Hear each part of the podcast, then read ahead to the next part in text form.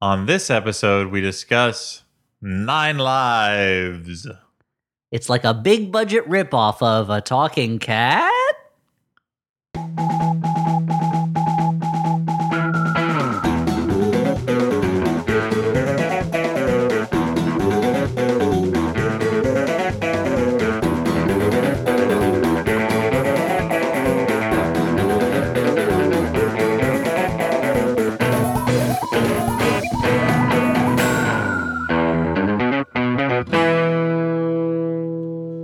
Hey, everyone, and welcome to the Flophouse. I'm Dan McCoy. Hey guys, I'm Stuart Wellington. And I'm Elliot Kalen. Glad Stewart popped his cap during his name thing and not once again during my name thing. Upstaging me with the opening of a bottle yet again, I feared. They're like, who's that cool character? who's, that new guy who just showed up? Who's the original party animal that just wandered in while nerdy Kalen was talking? Brewski. Woo! That's you. Kids don't say Wait, that's Brewski me? anymore. Yeah.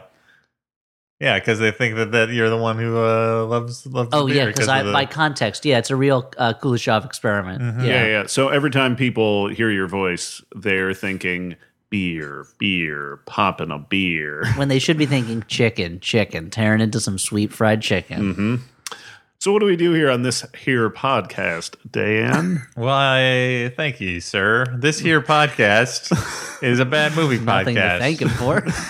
Just Ask you a question. If anything, he made your life a little harder. This is a podcast where we watch a bad movie and then we talk about it.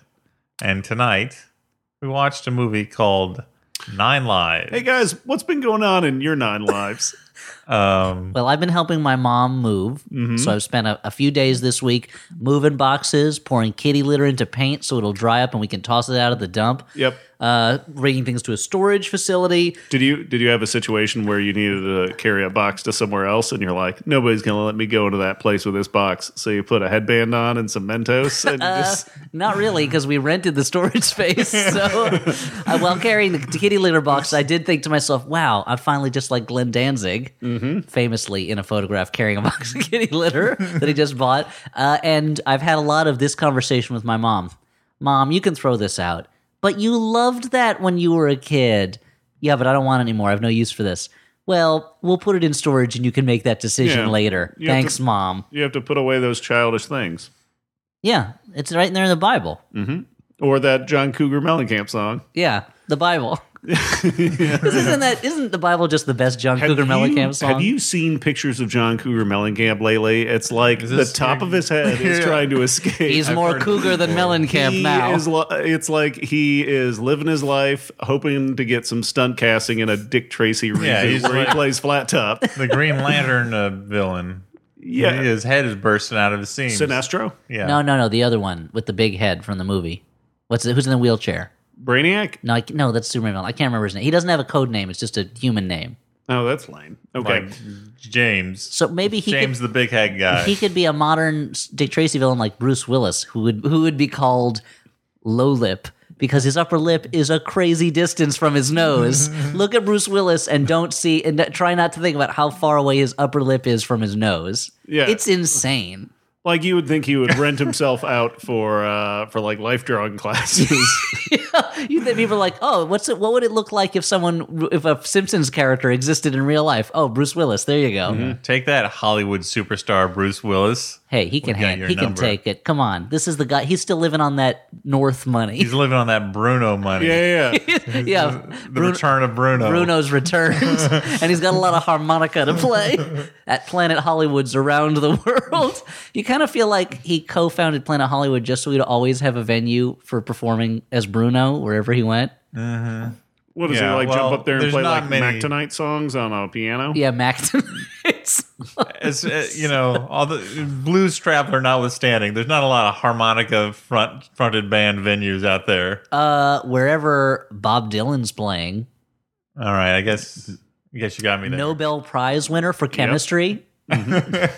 because he because uh, he finally learned uh, what the answer was that was blown in the wind, and that was a huge win for meteorology. How that affects chemistry and not physics, I don't know. I'm not a scientist.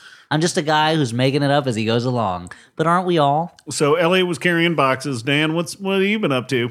You know, man, just the daily grind. The Daily Show grind that is on Comedy Central, weeknights at 11 p.m., Monday through Thursday. Now hosted by Trevor Noah. Okay, so we normally uh, watch a movie, and tonight was no different. And uh, Stuart, what have you been up You to? really derailed it. I love how you're not trying to get it back on track as if we're the problem. settle down, guys. Settle down. Now, here on this uh-huh. That's podcast, what's known as an attractive nuisance. uh, you know, I just got back from the Midwest. Uh, went on an How adventure. is uh, our old stomping grounds? oh man, uh, Birthplace of Hallie it's- Hagland. Flat as always. It was well. I was in the kind of southern Midwest Right. or the, The s- South, the South depending on we who call you it. ask. Yeah. Well, what state were you in? Uh, I spent a little time in West Virginia, Okay, I'd call it the South. Yeah, and then a little bit in Old Kentucky. so the South, Uh, and Kentuck. Yep. Uh, went to a wedding, spent some time in malls. Uh, yeah, it was pretty exciting. And I spent some time with children, uh, which I don't know if you know this, they're covered in germs. And Uh, they have yeah, I given own me one. those germs. I and own I one. am He's making me sick all the time. I'm operating at like 30% tonight, guys. really? Because you've been talking more than usual. Yammering like a like a yam. Maybe Like a that's- big old yam. Hey, Dan, are you Thanksgiving. okay? I'm- I just got Take it Thanksgiving on the fucking mind. easy, dude. Dan, when you see yams, do they talk to you? Do they ever tell you to burn things? They tell me to put uh, marshmallows on top of everything. okay, that's fair. uh, what what are we doing? So we watched I a don't bad even movie, know what and we're we doing watched a bad anymore. movie tonight called. Nine lives. We've been over Nine this the lives. third Now, time. this- is- Nine erotic lives. Now, Nine Lives is the next in an unending series, I assume, of stories about talking cats that we'll cover on the show, and that is the second one. and this where Talking cat. whereas a nine lives. whereas a talking cat was a very low budget, very uh, let's say uh, resourceless film. Uh-huh. well, that was In uh, which- a passion project. It was a passion project in Someone which needed to tell the st- story. It was burning up their brain of what would happen if a cat could talk. and had magic powers. Now, w in that one, Eric Roberts phoned in his performance as the cat. Literally, it sounded like he was on a phone. Yep. In this movie, Kevin Spacey plays the cat, and the audio quality is better, but the performance quality, oh boy, not so much better. So you're saying uh, they're about the same level of actor. I'm not saying that, although Eric Roberts is an underrated actor, and Kevin Spacey has not been playing to his total strengths in film, although having seen him on stage in Richard III, he was fantastic. Uh, did he do his fucking foghorn leghorn impression he does on House of Uh, Cards? That- I mean, he, pla- he played Richard III in a kind of a similar way. I suppose I'll be a villain. A villain I shall be. I've always depended on the kindness. That's a of different villains. play. Uh, boy, boy, I say, boy, that's a joke, son. Winner of our discontent, son. that's Foghorn the Third. Um, horse boy, horse son, kingdom from a horse, I horse son. remember quotes What from other that things play, happen in sure. Richard the Third? Now all the clouds are glowered upon our houses, on the deeper belly of the ocean buried, etc.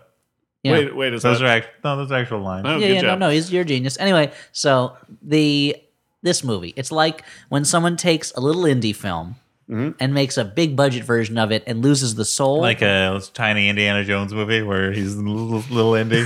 a little, a little Honey, indie I film. shrunk the Indy. Would that have been any worse than Kingdom of the Kingdom of the Crystal it would be Skull? much better. Indiana Jones and the Incredible Tiny Adventure. Yeah, would it be a lot Incredible of like, shrinking Indy. And- Would it be standing next to things and being like, "Look at that thing there"? it's huge. I mean, yeah, that's, that just, arc of the government. that's just the little that's just the huge. little Elvis sketch for sure. little damn Nazis are huge. Why do you sound like Elvis? It's the 30s. He's just a kid now. Elvis learned it from me. That would be amazing. Much, and then he learned how to dance from Forrest Gump. Did Elvis come up with anything original? And he stole his music from black people. Yeah. Ugh, and they call him the king, more like the king of thieves. I thought I thought Marty Robin Hood? McFly invented. no, that's the prince of thieves. Oh, okay. The son of the king of thieves. I thought Marty McFly invented rock and roll. No, but Elvis didn't invent it. He just stole it Oh, Okay. from Marty McFly. Yeah. And your kids are going to love it. That's what I Maybe. know about rock and roll. I mean, my kids are going to love s- like some kind of weird Yeah. electro gonna drop like- music. Yeah. Dub trance. I mean, right now my kid loves uh, the Muppet song "Nightlife," which is the least memorable Muppet song. Although today he wanted me to sing him. Uh, he calls it the Muppet Baby song, but he means the song from the great from uh, Muppets Take Manhattan, Oh, the- where they're babies. Gonna be a movie star. Yeah. that one. The only thing that keeps me going late at night when I'm lying in bed with my covers pulled up to my throat and I'm staring into the blackness. The only thing that lets me fall asleep and consider waking up for the next day is assuming that Elliot's child will love the band Wild Stallions when he gets older. I mean, not just my somehow it- child, the universe. yeah, the universe that somehow Wild Stallions will unite uh, humanity. yeah. Put all this, uh, you know, all these This political veil of tears is, is Yeah, yeah. gonna- The veil of tears will be washed away in shimmering guitar solos. I mean, I did successfully get him to listen to and headbang to Master of Puppets the other morning after my wife had gone to work. Of course, he loves Master of Puppets. He loves the Muppets. I figured that would be the bridge that would get him through. but he, I would show, I was like, this is how daddy dances. And I would headbang. And he was like, I like to do it like this. And he was just shaking his head from side to side. and I'm like, all right, so I got a sideways headbanging. We'll try it. Sure. Horizontal bang. Anyway, they have taken, so a talking cat was the soulful indie version of a talking cat movie. Nine Lives is kind of like the big budget, soulless version of a talking cat. What's weird is that as as low ambition as a talking cat was, Nine Lives seems to have even less ambition than that, which is crazy because this is a Barry Sonnenfeld movie, and there's tons of swooping camera sh- movements, the kind you would expect from the guy who shot Raising So, Elliot, Arizona. I've never seen a Barry Sonnenfeld movie or movies in general. What? Who? What other movies has this? Barry guy made? Sonnenfeld, he I made. know that to be a lie, sir. You were lying to us, but I'll I'll buy the premise. Allow me to explain. Barry Sonnenfeld started out as a director of photography for well for porn, but also for the Coen Brothers. What? Uh, He had worked on some porn movie at one point when in his Just early days. imagining Just like a swooping swooping shots. shot into a vagina. they were like, "Oh, you gotta stop!" it's just, it's so disorienting. They It don't. just mounts the camera to a penis as it thrusts in and out. well, I mean, it'd just be dark. That's the thing. Actually, now that sounds like a pretty good idea. Get a GoPro, strap it on. What? no, no one would enjoy that. I'm not saying that would be good porn. Not- I think it would Yeah, be. yeah, it's like the Interesting. hardcore Henry of porno movies. I mean, there is hardcore Henry of porno movies. It's called POV porn. it's just that. Anyway, but like, are there guns and stuff? And does he throw grenades at, at people? probably I don't Okay. know. Um, Can you see it in the theater? Is what I'm asking. no, Oh, only Show World and and what's the other one near Show World in New York? Playpen. Anyway, uh, I only know Show World because it's where I got. We're my talking comedy about Barry performance career. Sonnenfeld. Barry Sonnenfeld. He directed Adam's Family and Adam's Family Values. He directed Get Shorty. Oh, I he like directed those Men movies. in Black. He's directed a ton of fun movies, and that's why they call him Ton of Fun Sonnenfeld. Lately, he's been on a little bit of a been on a slump. downslide. He did RV with Robin Williams. He did. Did he do? What else Mm. did he did recently? Did he do the good shorty? He didn't do Be Cool, did I don't he? think he did Be Cool, which I Okay. haven't seen. But uh, Get Shorty is a movie that I haven't seen in years, but I love. Like when it first came out, I loved it. Still like it. I think it's a movie that would probably hold up really well. Feels like the kind of movie that, like, if you got your dad the DVD, you'd be like, he's gonna like this. Oh yeah, sure. And uh, being a dad, I love that stuff. yeah, you're like Dennis Farina. Sign me up. Once my son was born, it was like, oh, I love bad jokes and Get Shorty and talking about military Yeah. history. You're like any World War II film all of a sudden. Suddenly, I'm buying tickets to Steely Dan concerts. What's this all about? Yeah, any World War II? Con- Since my It's dad, because they don't play live that often. That's why you're buying those tickets. That's a good point. Just to tell people I saw it. My dad uh, j- rates a lot of movies based on how accurate the battle scenes are. So My dad is the exact same way. even if it could be the worst movie, but if it if the battle scene uniforms are fairly accurate, i give that give it the Oscar. He loves it. I remember talking to my dad about Lord of the Rings: The Two Towers, and he was like, mm, "Their approach to siege warfare was a little inac- inaccurate." You're I'm like, like, also, shut up, dude. they also had wizards and Nazguls riding dragons. Come on. I mean, I'm glad he wasn't like uh, complaining that the Ents didn't look uh, accurate to Tolkien's writing or some other bullshit. Yeah, yeah. Or the horns were not in it, or whatever those like more tree-like version of Ents. He You- lost me. yeah, his complaint. His complaint was, "Where was Tom Bombadil in the first movie?" like that doesn't even apply to the two towers, dude. Here's look. I can't. I couldn't accept any of the movies after I knew Tom wasn't showing up. Where were his delightful songs? Where was T Bomb? That's what I call Tom Hmm. Bombadil. Mhm, That's what Goldberry calls him. I love Tom Bombadil is my favorite character because he doesn't give a shit about anything. Yeah. Mhm. He's all It's powerful. like that famous uh, internet video. Tom Bombadil don't give a shit. and there's the part where they're like, "Well, Tom Bombadil could." Imagine Sauron didn't exist and he'd be gone. Why don't we just give him the ring? And they'd be like, eh, he'd probably forget it somewhere. I love the idea of this like absent-minded, adorable god who just wanders around the woods. I like that almost as much as fans of Tom Bombadil explaining why uh, he couldn't just save the entire universe. Like the people that are like, well, you know, he only has control over this part of the woods. and like, come on, dude. it's not too far off from the argument about why they don't just give the fucking Eagles the uh give Gwaihir and his buddies the ring and tell them to drop it off on their way by Mount Doom. Who would give the Eagles the rings that they can record more shitty rock music? so they can create a a, minute. world where people like Smuggler's Cove. Wait, so are, so are you saying that if you give the members of the Eagles like collectively, like wrap it around them like a giant hula? No, hoop, no, they each get it one day of the week. They have to share it like a Joe hockey Walsh trophy. wouldn't give it up. No, that's true. You would just hold on to it. But so wait, if you gave the Eagles the ring, it wouldn't just turn them invisible. It would give them additional powers, like if they're Sauron himself. Yeah, exactly. Okay. Because they tap into the evil of music I don't like. Okay, wow, Even the one, even Hotel California, which is not a terrible song. it's not a good song. It's not a good song, but it's not the worst song. They then acousticized it and made it the worst song.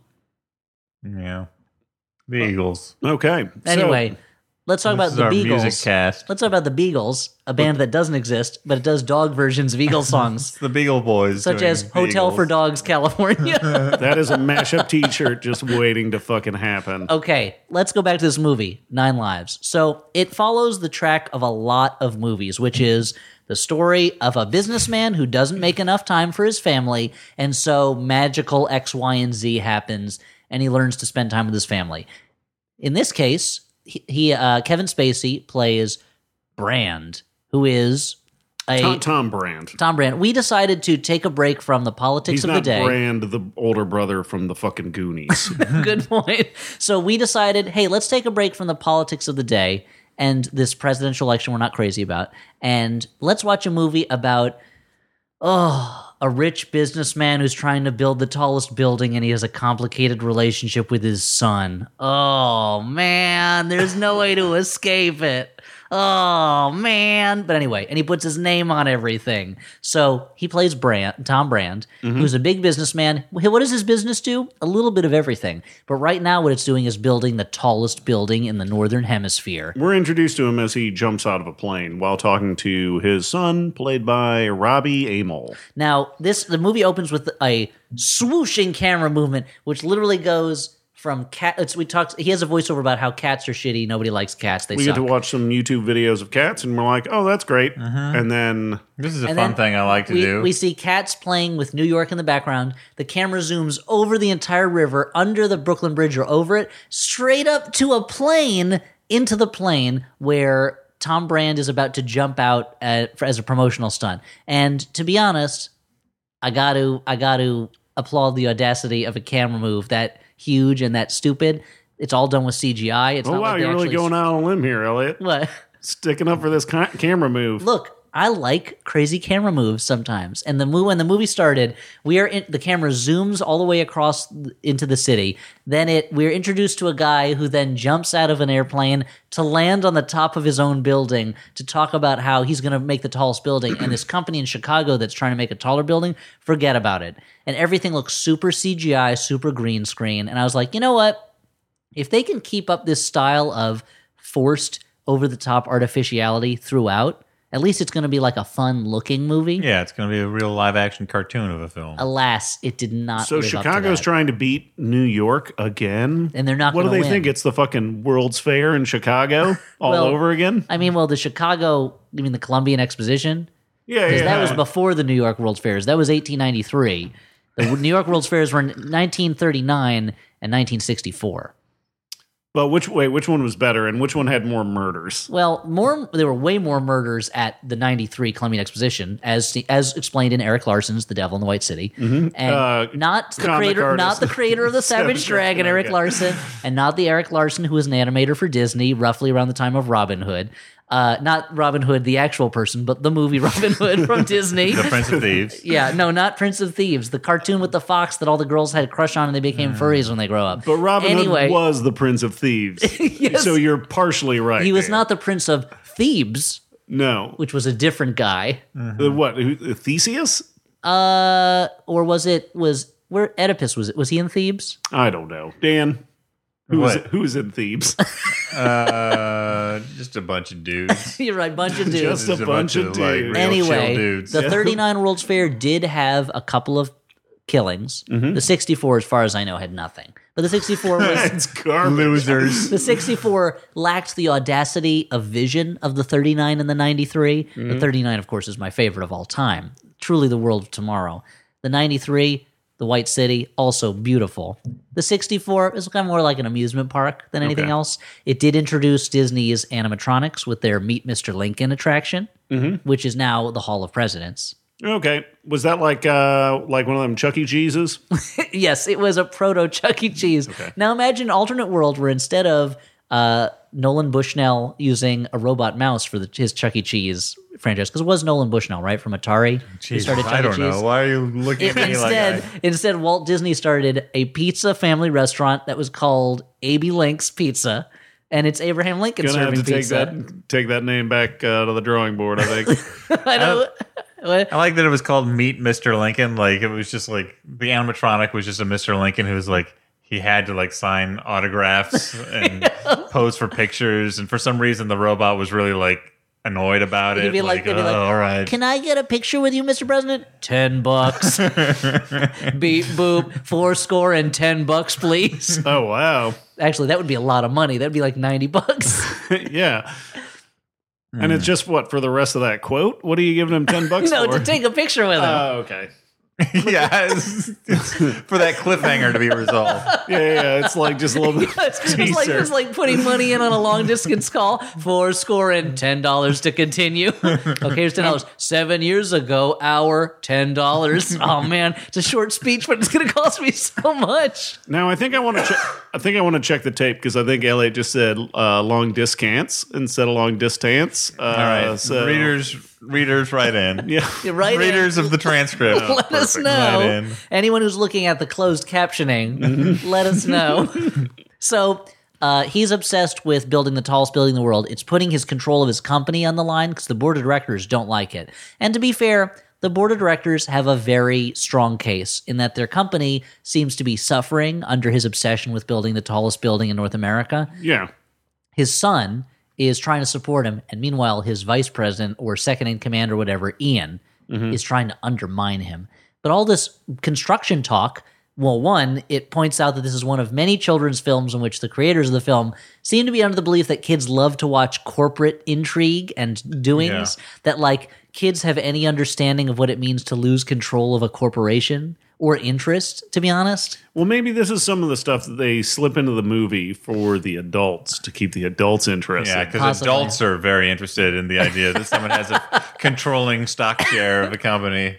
But all this business is keeping away from his daughter. Now, he has two, possibly three children. Kevin Spacey. He has his son, who is a grown man who i- works at his company. Robbie Amell, one half of Firestorm, briefly on CW's The Flash. Uh, I think yeah, it was just on the Flash TV show.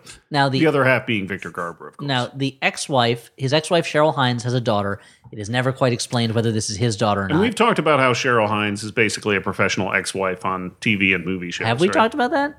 I don't know, but sh- that seems to be her job. Like Judy Greer and her are in going out for the same roles, I imagine. Uh, possibly, except they're very different. I think. Well, I've said it before. Judy Greer is the version of that role that's sympathetic. Judy Greer has been so mistreated by Hollywood. She should be like the star of romantic comedies, Mm-hmm. and instead she's always like, And by life, she should be my wife. uh, I Wow, mean, Oh, this sure, is go ahead. Judy this It's an is Greer. odd place to do a proposal. Judy Greer, if you're out there, look me up. any Greer. You'd take Pam Greer for sure. She's beautiful. I've tried Greer Garson. I don't even know Mm-hmm. who that She's is. dead. She's been dead for years. Academy Award winner, I believe. She's long dead, but you'll take her. Yeah. To You'll the just movies. you'll just take that sound. That's like a sexy cat. Is there any other kind? Yes, and it's in this movie. So anyway, uh, what his da- but he also has he's married to Jennifer Garner and they have a young daughter. That daughter wants a cat more than anything else for her birthday. But Kevin Spacey hates cats. He doesn't want to buy her a damn cat. And he can buy anything in the world. He could buy her the rights to Garfield. He's so rich. and say, here's your cat. It's beloved by millions every Mm-hmm. day. Feed it lasagna. There you go. He could certainly buy Jim Davis. At the very for least, he could a buy the while. rights to Heathcliff Yeah, it's super cheap. or Crazy Cat. Although whoever makes Heathcliff is some kind of mad genius who keeps turning in the strangest crap. I just, it was a, there's the part in the back of uh, in the end of a lot of Heathcliffs where they're like, where they're like, Nancy Grew from Kalamazoo, Michigan, has a cat that likes to watch TV while eating crackers. Yeah. And it, it took me a long time to start thinking, wait a minute, I don't think these are real people with real cats. These might just be made up cats. I uh, Was that, I'm a- that was your loss of innocence? Yeah. Because you were masturbating in That- front of your parents. Wait, why was I doing why are that? you- I don't know. That That- really sounds like it was more my parents' loss of innocence at that point. That I just walked out stroking it, going, "Check this out! I'm doing this." I'm a big boy now. Hey, do you guys know about this? Have you heard of Have this? you seen this? it's pretty great. It's great. Do you guys do this? How come, no, how come no one's talking about this? you haven't done it. You should try This this. is amazing. Oh boy. I gotta get. I gotta talk about this at school. I'm, patent this thing. like uh, the guy who discovered fire. Like this is amazing. This is crazy. It's crazy. It's amazing. It's other Aer- Aerosmith song. yeah, crying. Sweet emotions. Janie's got a gun. I got this. anyway, so uh, he he says, "Fine, I'll buy her a cat." And due to a mix-up with his phone, uh, he ends up being directed to a kind of a magical cat place called A real Her- Mr. Megorium's Wonder Emporium with it's Uh-huh. cats. Mister Felinorium's Cat Emporium. It's the kind of cool, characterful uh, store you could find in New York before Giuliani. before Giuliani ran out all the magic cat stores. Now, this was the moment when he's about to go to Perkins where I'm like, wait a minute. Christopher Walken's in this movie. Why are you He's- saying the name of the restaurant Perkins weird? you know, it's not the restaurant Perkins. It's Perkins, P U R R K I N S, which is, I assume, named after the cat version of Anthony Perkins. How many how many people do you think go there and they're like, I can't wait to eat their chicken fried steak, and then get there and they're like, "Mm, there's just cats here. owner of the I store guess Yes, I'll have chicken fried cat. Uh, now, this is the moment where I was like, oh, Christopher Walken's in this movie. He's either going to be the crazy mystical owner of this magic store, or he's the voice of the street smart cat who's going to teach Kevin Spacey the business when Kevin Spacey becomes a cat. No, he's the mystical owner of the toys of the cat store, basically playing the same role he played in that Adam Sandler movie where he has the magic Yeah, remote. click. So wait, but the so the other version is the one that destroys model scale models of country bears uh, arenas, right? Yeah, exactly. or or is always mad at his money getting stolen by Kangaroo Jacks. yeah. Uh, and I'll say this for Christopher Walken. He brings a sense of delight and a real fun pro. to his role of magic cat store owner in this otherwise pretty lifeless movie. Hmm. Uh, so he says, Hey, I've got some. You don't find a cat, a cat finds you. Here's a Say cat. it like Christopher Walken. you don't find a cat. A cat finds you. Ooh. Mm-hmm. Period. End quote. Yeah, so he runs a magic cat shop filled with a ton of cats. There's three of every kind of cat. Which, Just they like never Noah's really cat art. explain. well, it's kind of a thematic thing because later on there's a thing about a song called Three Cool Cats. Uh, now, he goes, okay, I'll take this cat. He- I'll take this bowl. It says Mr. Fuzzy Pants on it. I guess that's the name of my, I guess that's my cat's slave name that I'm just going to thrust on it. He He's known at, in his, among his people, he is Whiskers Clawbringer, but now he is Mr. Fuzzy Pants. Yeah, it's that kind of innocuous choice you might make in a role playing game, uh, only to find out later on that that will dictate the entire path of your life. Yeah. and you're going to be playing Mr. Like you- Fuzzy Pants for 10 years. Like you come up with a stupid name like Lucian Butt Watcher, Mm-hmm. and you're like, that seemed funny in the moment, but overall, uh, maybe I should have chosen something else. Yeah, or you come up with a Mm-hmm. great name like Jeremy Scales Fang Battle and you're happy about it every day of your life. So he buy, he gets Two a, paths diverge in a forest. a yellow wood, oh, sorry. and I I took the road less traveled by, and I Less got traveled lost. but. Please save me! Someone save me! I'm, I'm lost in the woods. I see why nobody takes this path. That's from Robert died of frost. oh boy, Sad, really. I mean, he did die eventually. Oh, frost. Don't not we a all? frost, but uh, so he gets this cat, and then he's racing to the he's racing to get to his daughter's birthday. Uh oh, Ian, his second in command, command calls him. They've got to meet now at the top of their new building. He rushes there, cat in hand, Yeah, and because he doesn't want to leave the cat in his sports car. only to be told, yeah, because someone might steal it. Only Yeah. to be told, I mean, you shouldn't leave a cat in a closed car. Yeah, but you know, like he doesn't like cats. It is kind of weird that he takes it with him. Yeah.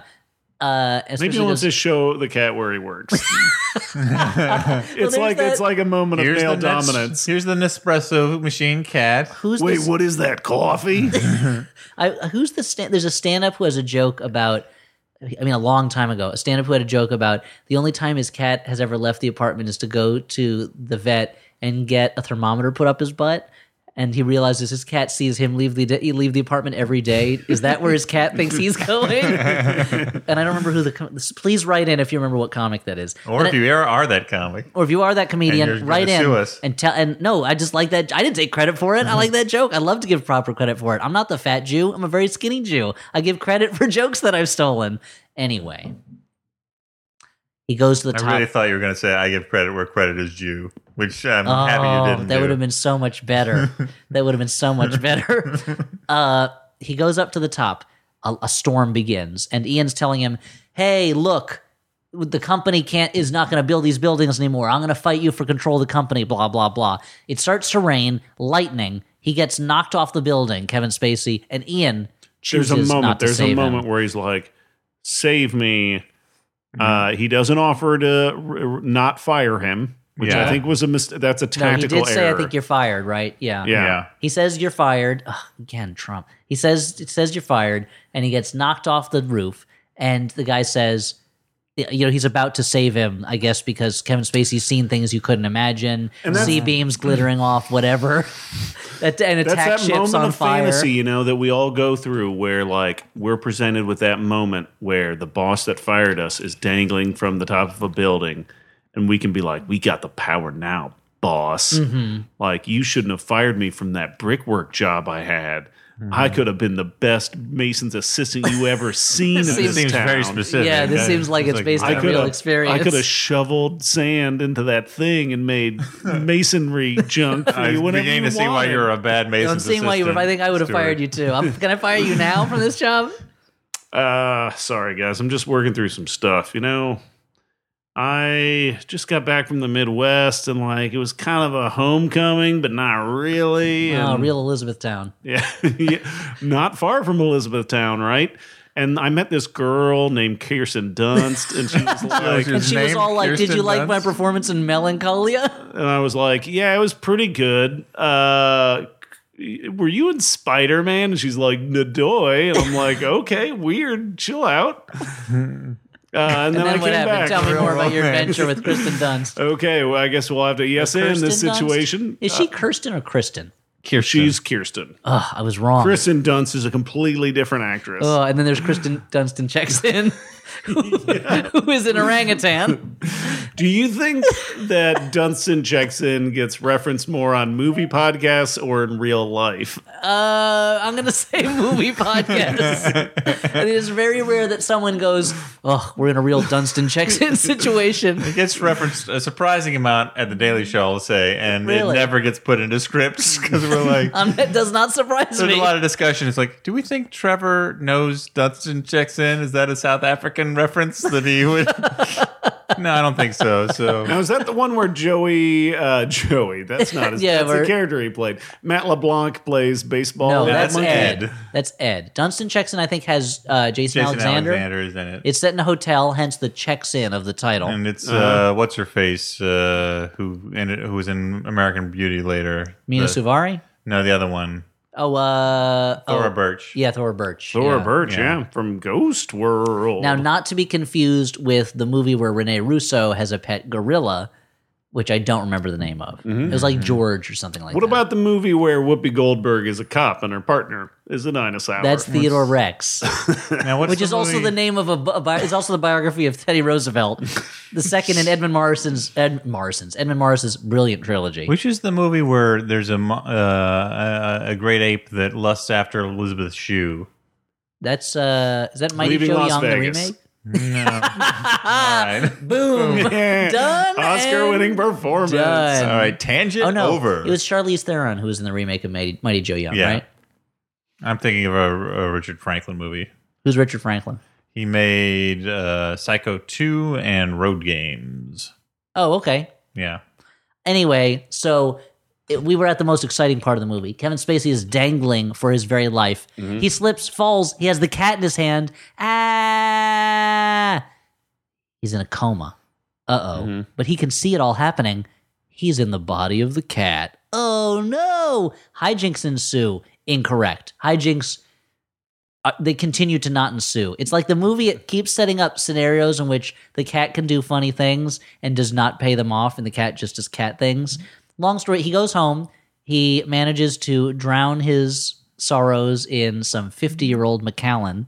Yeah. Uh, he tips into some wow. ashtray and licks it up cat style. Mm-hmm. He tries to use a pen to write a note explaining who that to his family. He's been taken back to his family's apartment, and his family, his wife and his daughter, are taking the fact that he's in a life-threatening coma pretty well. I mean, they, he, was, he was a bad dad, developer dad. that's true, but like. They never cry. Like, there's one part where the daughter's like, Mom, can I sleep in your bed tonight? She goes, Okay. But, like, they seem to be going through the motions. It's like, it is that the supposed to the thing I'm supposed to do I if my mean, dad's So, in a coma? are you, or, uh, is this like a I think choose it's your own 'cause he adventure was- Barry Sonnenfeld movie where you're like, if I was Barry Sonnenfeld, I'd make them cry in every scene and rend well, their if fucking they're- garments. If they're dealing, they're dealing with a re- that like someone they love is in serious. Is this, like I've had family members. I've had a family member in a coma. It was terrible. Like everyone was shaken, but they're like, "Oh, this is really inconvenient that I dad's think- in a coma." I think this is supposed to be a bit of an indication of like how estranged he is from the family. Like, you know, Jennifer Garner was thinking about leaving him secretly. The daughter, was also thinking about do- leaving him. do- the, the daughter doesn't see him a lot, but also like she's being shielded from how serious it is. Like she thinks like I guess. dad's what gonna about so. wake what up. about his son? his son, yeah, his son probably should be a little more upset. I mean, he throws himself into work. They all just kind of like take it in stride. I mean, the thing is that it made it feel to me like they were heartless, in addition to his being heartless. Yeah, Yeah. where do you think they learned it, dude? Good point. Yeah, from watching you, Dad. I Mm-hmm. learned it from watching you. Adults who do drugs have kids who do drugs. Speaking of which, this is a movie about cats and a bad dad, and yet Cats in the Cradle never shows up a single time. not play, there was a point where a Guessing it record was too expensive. a record is being put on a record player, and I, one of you guys was like, "It better not be Cats in the Cradle." uh, so now he's a cat, which I mean, according to the Aristocats, would be great because everybody wants to be a cat. I don't though. Neither does Kevin Spacey, and he's got to learn You'd how be to. like- allergic to yourself. That'd yeah, that would be the worst. be- yeah. Ugh, that would be It's terrible. like a weird Twilight Zone. yeah, real punishment. X File. Yeah. Did you say like- X File? Yeah. So there's uh A non non technology based Black Mirror. so so we're introduced to It's this just called regular mirror. Yeah, we're introduced to this cat, and at first we're like, man, that's a really cute fuzzy cat. And then they start uh, doing a lot of physical comedy that involves a CGI version of that cat. A very CGI cat. and I love cats, and this cat started to annoy me a lot. I was like, if I had this the cat, real one or the CGI cat? the Or the CGI carrot. cat, yeah, no shit. It's a CGI cat. It's garbage. but it was also being a dick of a cat. It was You like, mean- like it kept destroying that picture of George George W. Well, Bush, each and time you're he tri- like, no. There's a picture of America's hero. there's a picture of Kevin Spacey uh, hanging out with George W. Bush, and it, it it filled the niche that in '80s movies, if you saw someone in an office and they had a picture of Ronald Reagan on their desk, you'd be like, "Oh, that's the bad guy. He's heartless and he only cares about money." And looking back now, I just took it for granted as a kid. If you saw a picture of Ronald Reagan in someone's office, that's the villain because it always was. Looking back now, I'm like. He was president at the time. Like that's that's Yeah. crazy. But They're like this is liberal Hollywood at work. yeah, but George W. Bush, it's the same shorthand. Like, oh, of course he's a guy who only cares about money. There's a picture of him with George W. Bush. He there's a couple jokes in a row where he accidentally does more damage to his picture of him with George W. Bush, and it was like This is kind of funny. those were kind of fun. There were a couple moments that were kind of funny because it was like oh yeah, that's mo- that's like a joke, or like that's most of the way to the joke. But he's to make a long story short, so it's not a shaggy cat story. Uh, Kevin Spacey has to learn how to like be a good cat and become part of this family and show them the love he didn't show them as a human. And there are a number of sequences one where dogs are chasing him in the apartment, one where he has to sneak into a bu- building because Ian, meanwhile, is trying to take control of the company away from his son, who has come up with a way that they can beat Chicago at the tallest building game.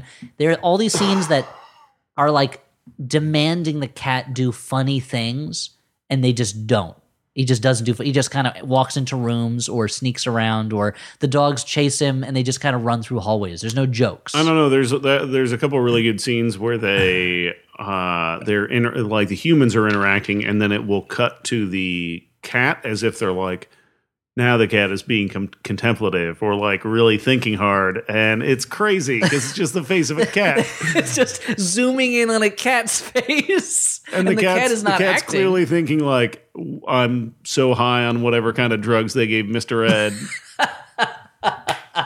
no the cat is thinking i'm going to keep staring at the laser pointer that is point that is being held steady right off camera so that i look in the same direction that i'm supposed to and christopher walken gets called in they find uh the cat rips his ad out of the yellow pages to show it to him the cat uh, is you hear How about Kevin, Yellow Pages, huh? uh yes What did it get that from a museum or something? Uh, speaking as someone who is, for some reason, always having phone books tossed in front of his door without asking for them, those still exist, I guess. you assume that a bunch of them were printed up 20 years ago and they're still just trying to get rid of them. uh, Yeah, yeah. You, you're not waiting out front saying, I'm an old person. No, no. There's a listing in here for Andrew Rooney. He died years ago. what this? Oh, all the. Oh, I'm not going to tell that joke, I guess. But I was going to say there's a whole page of numbers for the offices at the World Trade Center. this phone book is out of date. Uh, so I did tell the joke in the end, but uh, he's every way he can find to try to communicate that he's actually their husband slash father Tom.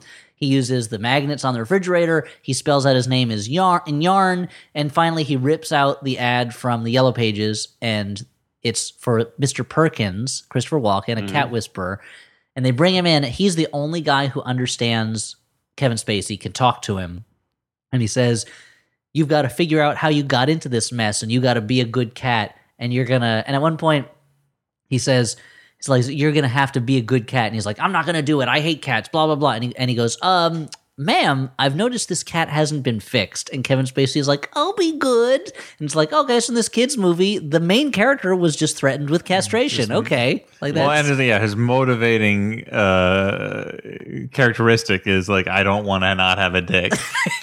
i mean it's a basic human drive no, sure. Although, like, even among women it's called penis envy i- if I mean, freud invented that he was wrong but as a cat, I I couldn't help but like As a think- cat, I was offended by this. My life has never been better since I was fixed. I can do whatever I want with no consequences. Yeah. I don't have a litter of runts chasing me around that I know Well, of. that's the thing. Like, I guess it's yeah. It's just that. First of all, I guess I misspoke. It was just his testicles that would be taken. That's from true. Him. He actually, I shouldn't have said castrated. Yeah, uh, but secondly, like testiculated. you have to draw this line of thinking out further and think like, all right, so Kevin Spacey, I guess, is assuming that he's not going to get back into his own body if he cares that much about these cat's testicles.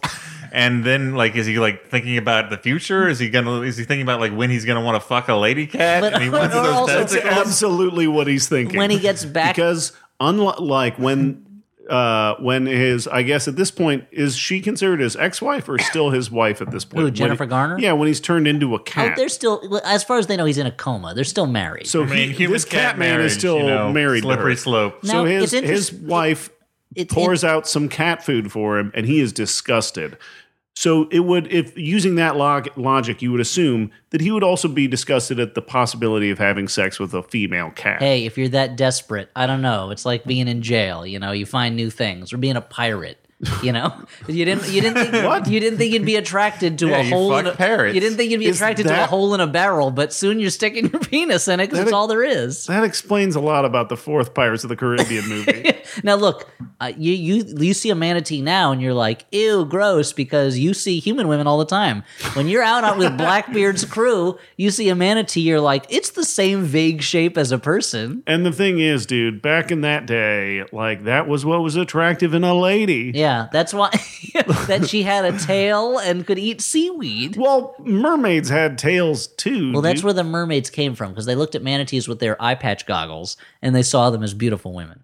yeah. But I mean, at the time, a woman with uh, a healthy upper lip and kind of a grayish cast to her skin was what was popular. Oh yeah, well that meant you were rich because you never saw the sun. You could stay inside all day. Mm-hmm. And that upper lip meant that you had a mustache. now, uh, it's Dan. It's interesting that you mentioned human cat marriage because what this movie reminded me of more than anything else was a short story called "My Father the Cat" by Henry Slezar that I Starring first Gerard Depardieu. yeah that I first and Catherine Heigl in a bathing suit as a fourteen year old, but uh, wi- that I first encountered in a book called hundred and one creepy little creature stories. That as a kid was a, that and a short story book called Cosmic Creatures, I think, were two big building blocks for my interest in fantastic fiction and weird fiction, you might say. And it's this story about That most of led the- you right to Gunter Grass and oh yeah, Salman It was Rushdie. right from that to the tin drum and uh, the ground beneath her feet. but no, that came out when I was older. Uh, it's a book. It's most of the stories in the book were like your basic horror stories, where it was like they say this part of the jungle has a monster. Eh, that's crazy. Q monster kills somebody. That's the end of the story.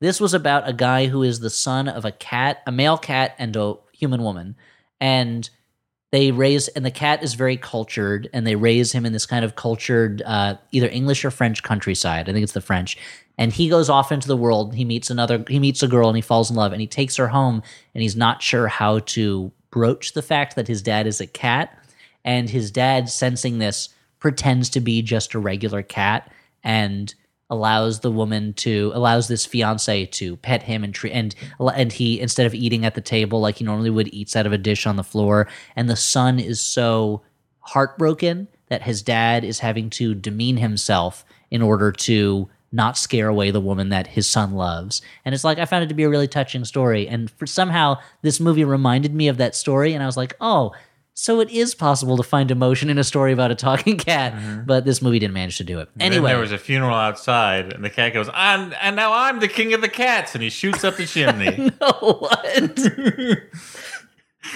Um, anyway, to get back to Nine Lives, I apologize. That was a tangent on my part. Uh, to get back to Nine Lives, yes, he wants to have sex with a cat. His big worry, of course, is that the same worry any cat has that paint will fall on his back and a skunk will try to rape him. Because that's a danger cats live with every day. Yeah. yeah, it's not funny, guys. We shouldn't laugh. At it. No, it's not funny at all. The same way that when you see a movie where the bad guy at the end is raped by a gorilla, that is not funny. Sorry, trading places. The punishment did not fit the crime. the pun- the crime being uh, some sort of Orange Futures fraud. yeah, like oh, I well the, the crime was I tried to push Dan Aykroyd out of this uh, out of this company. Like that didn't call for him to be violated by an animal. Come on, come on, come on. And it yeah, also- while Al Franken watches, and and uh, Tom Davis, right? was it both Franken and Davis? I don't remember. I think it's Frank. Maybe I'm wrong. Maybe it's not Frank and Davis. And the whole Pepe Le Pew thing clearly inspired an entire generation of beta males to just follow women around until they eventually give in. Is that what a Uh-huh. beta male is? I don't know. I mean, I've never heard that term before. Is that a sort real of thing? straight line from Pepe Le Pew to Gamergate, guys. Yeah. I, I don't know that much about internet I stuff. feel like dude. that's that could be your doctoral thesis from Pepe Le Pew to Gamergate. a, a half century of male misogyny, Yeah, a half century of, ma- of of hostile privilege. yeah. Oh, Uh, so, a lot of this, uh, Tom the cat trying to build a oh, I relationship. just get it now. Oh, trying to build a relationship with his wife and daughter. S- uh, we start. We realize a symbolic thing is a video his daughter loves to watch of he and her dancing together when she was young to a song called Three Cool Cats. Now, and do he's like, kids like to watch that shit. Uh, I mean, kids like to watch videos. I guess is that But are the moment kids where you're like, nostalgic? I don't feel like kids are like. I mean, like nostalgia is like this desire for a simpler time earlier in their life. I guess so, don't- but kids like to see videos and pictures of themselves when they were younger. All right. So I even g- I when they're think like uh, so. a like a she was like a preteen, right? Like was she old enough to was be 11. like okay. She was a Said it tween. in the movie. She's tween. Okay, so she's probably not at the point where she's like, I hate myself and everything, and my dad and this cat. No, but it was the one moment where I was like, oh, okay, she's dealing with, she's somehow trying to cope with the fact that he Oh, might I be guess that leaving makes her sense. and dying. Is that he's she's watching these videos of happier times. I'm just trying to figure out why she's watching this stupid video. and Kevin Spacey, the cat, is like, oh, you know what? I'll play with her and be a good cat. And he's become, he's like, you know what? I turn over a new leaf. I'm going to be a good cat. I'm nice to everybody. There's a weird scene where he's watching Jennifer Garner get undressed and thinking about how beautiful she is. That's and she not snuggles that up with weird him. at all. I mean, I feel like if any of us were turned It's into, only if we- we, were, if you were turned into a cat, are you telling me that you would not stalk your wife around and watch her at her most intimate moments? I mean, I, right. I mean, now I like to watch her undressed. Come on, answer the question, sir. You're right. If I You was would a be cat, like, I I would would- become a voyeur. Yeah. you would use your ability to go into the bathroom while your wife takes a poop. Uh, Okay. I need you to answer honestly I've on switched this. sides on this. oh yeah, that really that was the that was the Comey letter of cat cat turned against stories. Stuart. really really swayed the vote on that one. now, uh, Now I think Stuart's a monster. now what I like is you mentioned it was one of my one of my cat abilities to walk into a room. So is that a superpower cats have? Yeah, yeah, yeah. If you hit the L bumper, you turn into a specter for a little while. Who can you enter can't bathrooms? take damage. It can't take damage. So he becomes a good cat. Unfortunately, he's running out of time, both because his company is being taken away from his son and because his male, his human male, his human body is dying. And so there's only there's only one thing left to do because the opening. Dance. Oh shit! I mean, it does is uh, because the uh, the opening of the building is coming soon, and Ian, the evil vice president of the company, is gonna, is stealing control. He's already fired Tom's son somehow, even though Tom has a document somewhere that he Yeah, has to Thompson find. has a document showing that he has 51% of the company, just like his dad did, that like it passes to him. But somehow that doesn't matter. Like he has goons remove him from the building Yeah. and he's fired. Uh, meanwhile, the girl, the daughter takes the cat back to Mr. Perkins. She's like, I want to return this cat. And he goes, Are you sure you want to? defective. "L- This cat's defective. I want to return the unused portion for a partial refund. And uh, You can just get store credit. and Christopher Walken says, Let me put on a song and I'm going to walk out of the room. He puts on the Three Cool Cats record Mm-hmm. and she dances with the cat. Mostly in slow mo, and it's there's a lot of shots from her point of view looking down. So you have a CGI cat looking up at you, kind of lovingly as it dances with you, and it's Mm-hmm. super creepy. Yeah. Do you think the director went into the VFX booth and was like, "No, no, no. I wanted to look more excited to be dancing." Yeah. I wanted to look like there's this.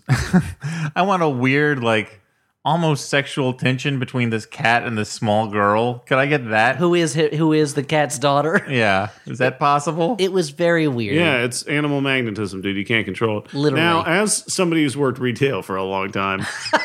I wish I had seen this movie so that when people tried to fucking return shit, like when I was working at Radio Shack, You just put on a record, walk out of the Oh my room. God. When I was working at Radio Shack, fucking people would bring back their shitty landline phones they bought, and I'm like, "Why did you buy this, dude? I know it's gonna be garbage. You bought a landline phone at Radio Shack." That didn't sway them. If only I could have just popped a fucking little record on that their. didn't sway him. If I could what, were you, what were you thinking, dude? Can I return this? That was a stupid thing to buy, moron. Get I out of could here. slap a little fucking seven inch on a turntable and just be like, I'll be in back behind the beaded curtain at this Radio Shack. And then you dance along in your own Christopher Walken In way. the adult section of this Radio Shack. And then I got I guess they sell what flashlights. I mean, that is a market that would have transit- saved their company. Yeah, yeah, well, Sell it's- transistors that look like boobs. I mean, if, yeah. Uh, so what I'm saying is, if I had learned that, I probably would have been more successful at my Radio Shack job. So she run. She says, "No, I don't want to return this cat." But they're running out of time, and by this point, she believes this cat is her dad, and she's got to get it back to her dad's body. So she's rushing to the hospital. Meanwhile, the dad's body is dying, and the building is being announced. And the son, he's going up to the building for what he says will be his first and last jump. And now the movie opened with Kevin Spacey jumping out of an airplane with a parachute, and he asks his son, "Want to do this?" And the son's like, "Nah, I don't want to." I'm a little baby. I'm, I'm too scared. Oh, I can't do what George H.W. Bush does all the time jump out of aeroplanes. Oh, what is this? Uh, high flying hair? Oh, no, high flying hair wasn't, uh, that wasn't Oh, God. a plane one, was it? I don't know, man. Was that the one where he jumps, he's in this, he jumps off of the, uh, no, that's, or is that, that's high dive hair I'm thinking of. What's the one where he's in the plane and the gremlin attacks the plane? Oh, That's fucking Twilight Zone the movie, dude. No, it's also a Bugs Bunny is cartoon. that a Bugs Bunny cartoon and not a, this is a private snafu? it's a Bugs Bunny cartoon. All right, I don't know. and it ends with the plane is crashing for about it's falling it's plummeting for about 45 seconds and then it stops a feet a, like a foot away from the ground it's like aw at a gas and he says oh these a cards you know and it's like you're gonna end this on a joke about wartime rationing that's not gonna last the test of time come on uh, bob clampett whoever directed this anyway uh they who knows they thought the lower would last They forever got the ghost of Bob So- Clampett. now I uh, brought boo the- clampett he's called I brought this up when we were uh, when we were watching the movie, but what is this little girl's end game? Is she planning She's gonna on stuff that Yeah, cat she's down gonna, like- Kevin Spacey's throat. She's gonna reverse Buster Poindexter that cat, a la Tales from the Dark Side of the movie, and maybe it'll like like start working the gears in there. No, and Mm-hmm. it turns out. So I thought she was have to combine the body with the cat too. Au contraire, that's not how it works. Or like if So- they touch them, uh, they do- If they touch touch themselves, themselves, and they're like, "Get- "Get a load of this! Have you seen love this? me." It's amazing! and I but can like- do it all the time, whenever I want." maybe if she like smashed the cat into Kevin Spacey's body, they'd like morph together like Ron Silver and Time And Cop. the time co- when it turned into like a goop that disappears. I mean, that's better than being in a coma, right? I don't know. Anyway, but what happens is so when Kevin when this Kevin Spacey's son didn't want to jump out of the plane with him, Kevin Spacey gave him a parachute with a note that said, "For what when you become a man when you if you when you feel like you're, When you're man, a enough man, when yeah. you're man enough or something."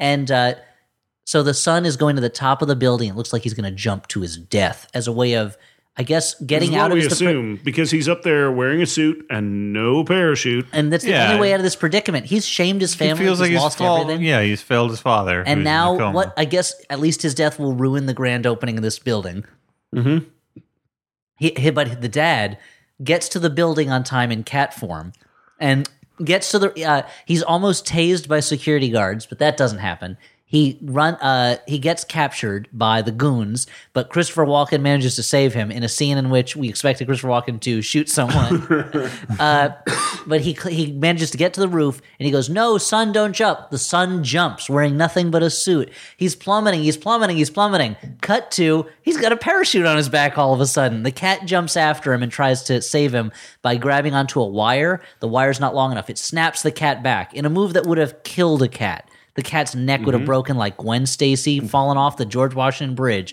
when Spider Man tries to save her. I know it's drawn to look like the Brooklyn Bridge, but in the dialogue they say George Washington Bridge. Yeah, it's worse than uh, curiosity, and that it would in have the killed cat the killing cat. business? yeah.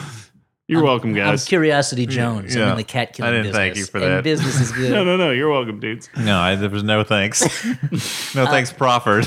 but they are they're plummeting, plummeting, plummeting. He opens the parachute, yeah, and the cat is like, "I guess you were man enough the whole time." Mm-hmm. The cat, Then he fucking Hans Gruber's his way down. it- well, he parachutes down. The cat plummets to its death, and at that moment. hi- To- Uh, Kevin Spacey's soul jumps back into Kevin Spacey, which means that all Kevin Spacey had to do was die, and he would have jumped back Well, into his okay. body. It was mean? a, it was a sacrifice death though. Oh yeah, blood you're right. sacrifice. Actually, he's t- Kevin. Chris Walken tells him that to show you care about your family, you have to sacrifice yourself. Now, had the cat not jumped off the roof, it would have changed nothing.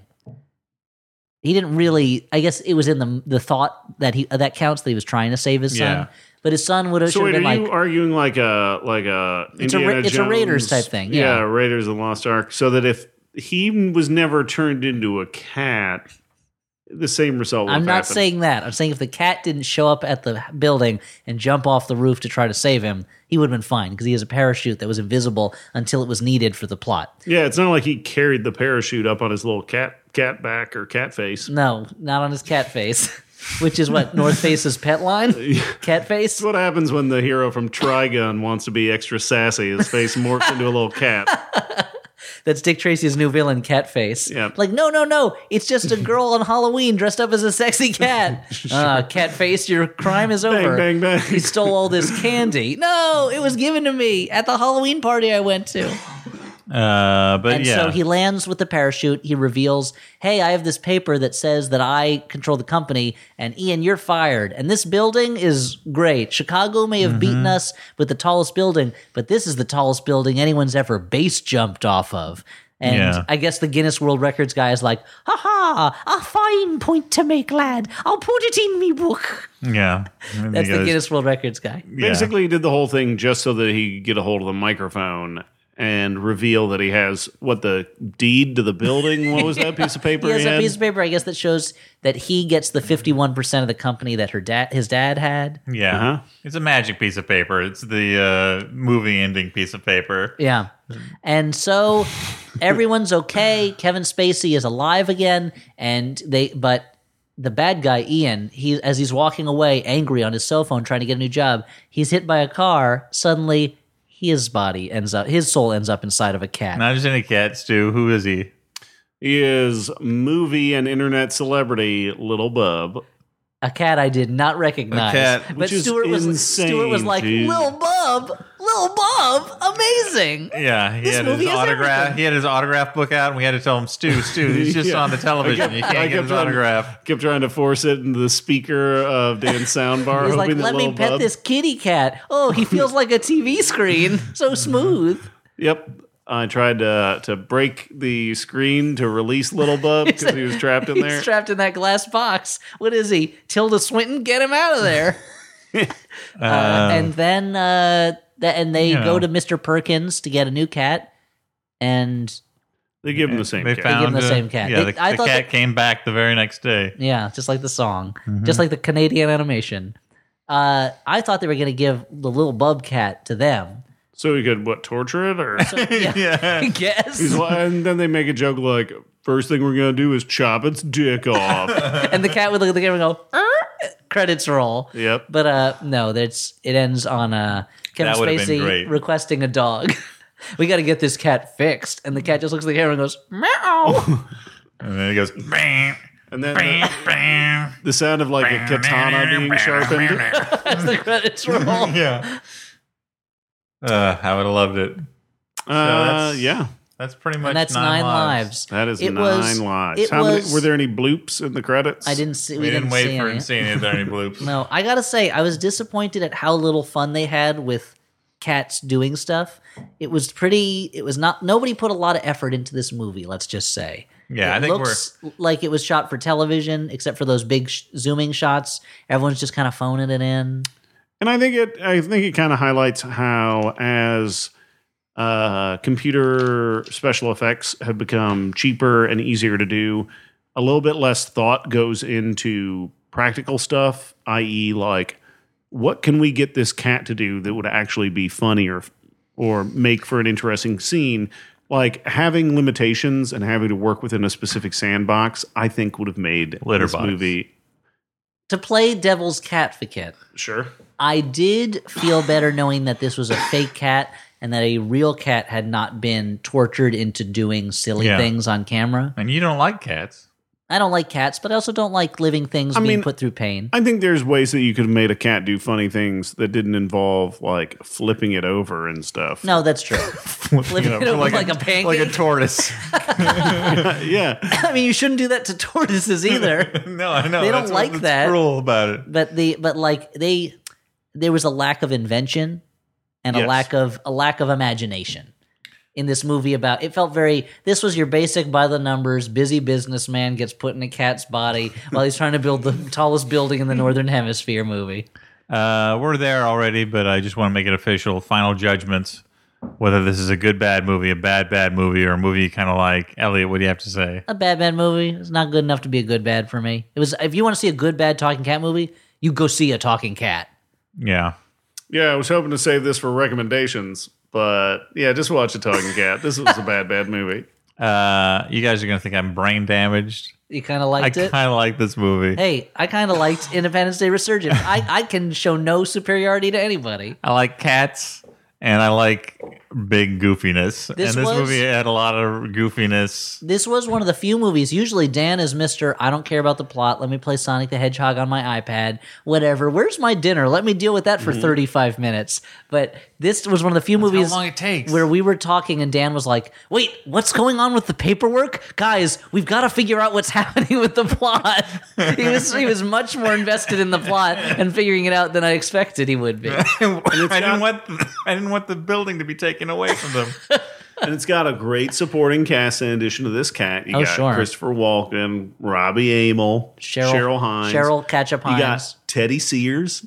Who's that? Uh, he was He's like- Jay Garrick uh, from The Flash. He's like barely in the movie, though. yeah, but I mean, just enough. You get a taste. Yeah, just a little, just a, you just wet your beak on it a little Yeah, bit. it's like tossing a little bit of salt in that stew. Stu. but to be to say that uh, there's a time, maybe like ten or fifteen years ago, when if you said Kevin Spacey and Christopher Walken are making a movie together, I'd be like, this is going to be amazing. And now I just kind of like take Jackie it. Chan and Jet Li are in a movie together. Yeah. Yeah, like this is going to be amazing, and then they're like, "But the real star is this dopey white kid," and you're like, "Oh, Yeah, exactly. Jackie Chan, Academy honorary Academy Award winner, by the way. is he?" Yeah, so I hope Dan will from now on be able to remember when he's seen him in a movie or not. Nope. Can't make any promises.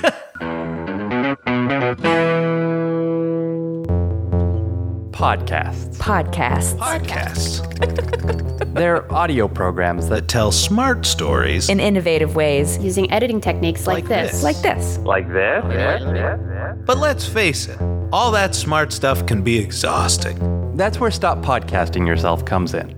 It's so stupid. It's just two stupid dinguses. being dumb idiot jerks for 90 minutes. Stop podcasting yourself. The stupid show that smart people love. Find it on iTunes. Or MaximumFun.org. Are you in need of a shakeup? Max FunCon is our annual comedy and creativity festival, and it changes lives.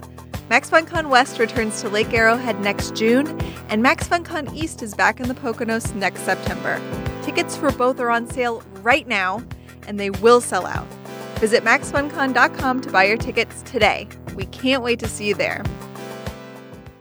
Tonight, the Flop House is sponsored in part by ZipRecruiter. Are you hiring? Do you know where to post your job to 'Cause- find the best candidates? Because Dan's looking for work. Yeah, please. Uh, with ziprecruiter.com, you can post your job to 100 plus job sites, including social media networks like Facebook and Twitter, all with a single click. You don't need to do extra work. You can do it with one click. Find candidates in any city or industry nationwide. Just post once and watch your qualified candidates roll into ZipRecruiter's easy to use interface. No emails or calls to your office. Screen candidates quickly, rate them, and hire the right person fast. Right now, our listeners can post jobs on ZipRecruiter for free by going to ziprecruiter.com slash first. What is that? That's ziprecruiter.com slash first. As a small business owner, I can tell you, it's tough trying to find good candidates, and uh, having something that does away with a lot of the uh, technical bullshit and get you uh, access to people that you can weed out through interviews and then train. That's what you want to spend your time doing. You don't want to spend your time trying to figure out websites, you know? Yeah. Who cares about websites, guys? so go to ziprecruiter.com slash first. Yeah. It's simple.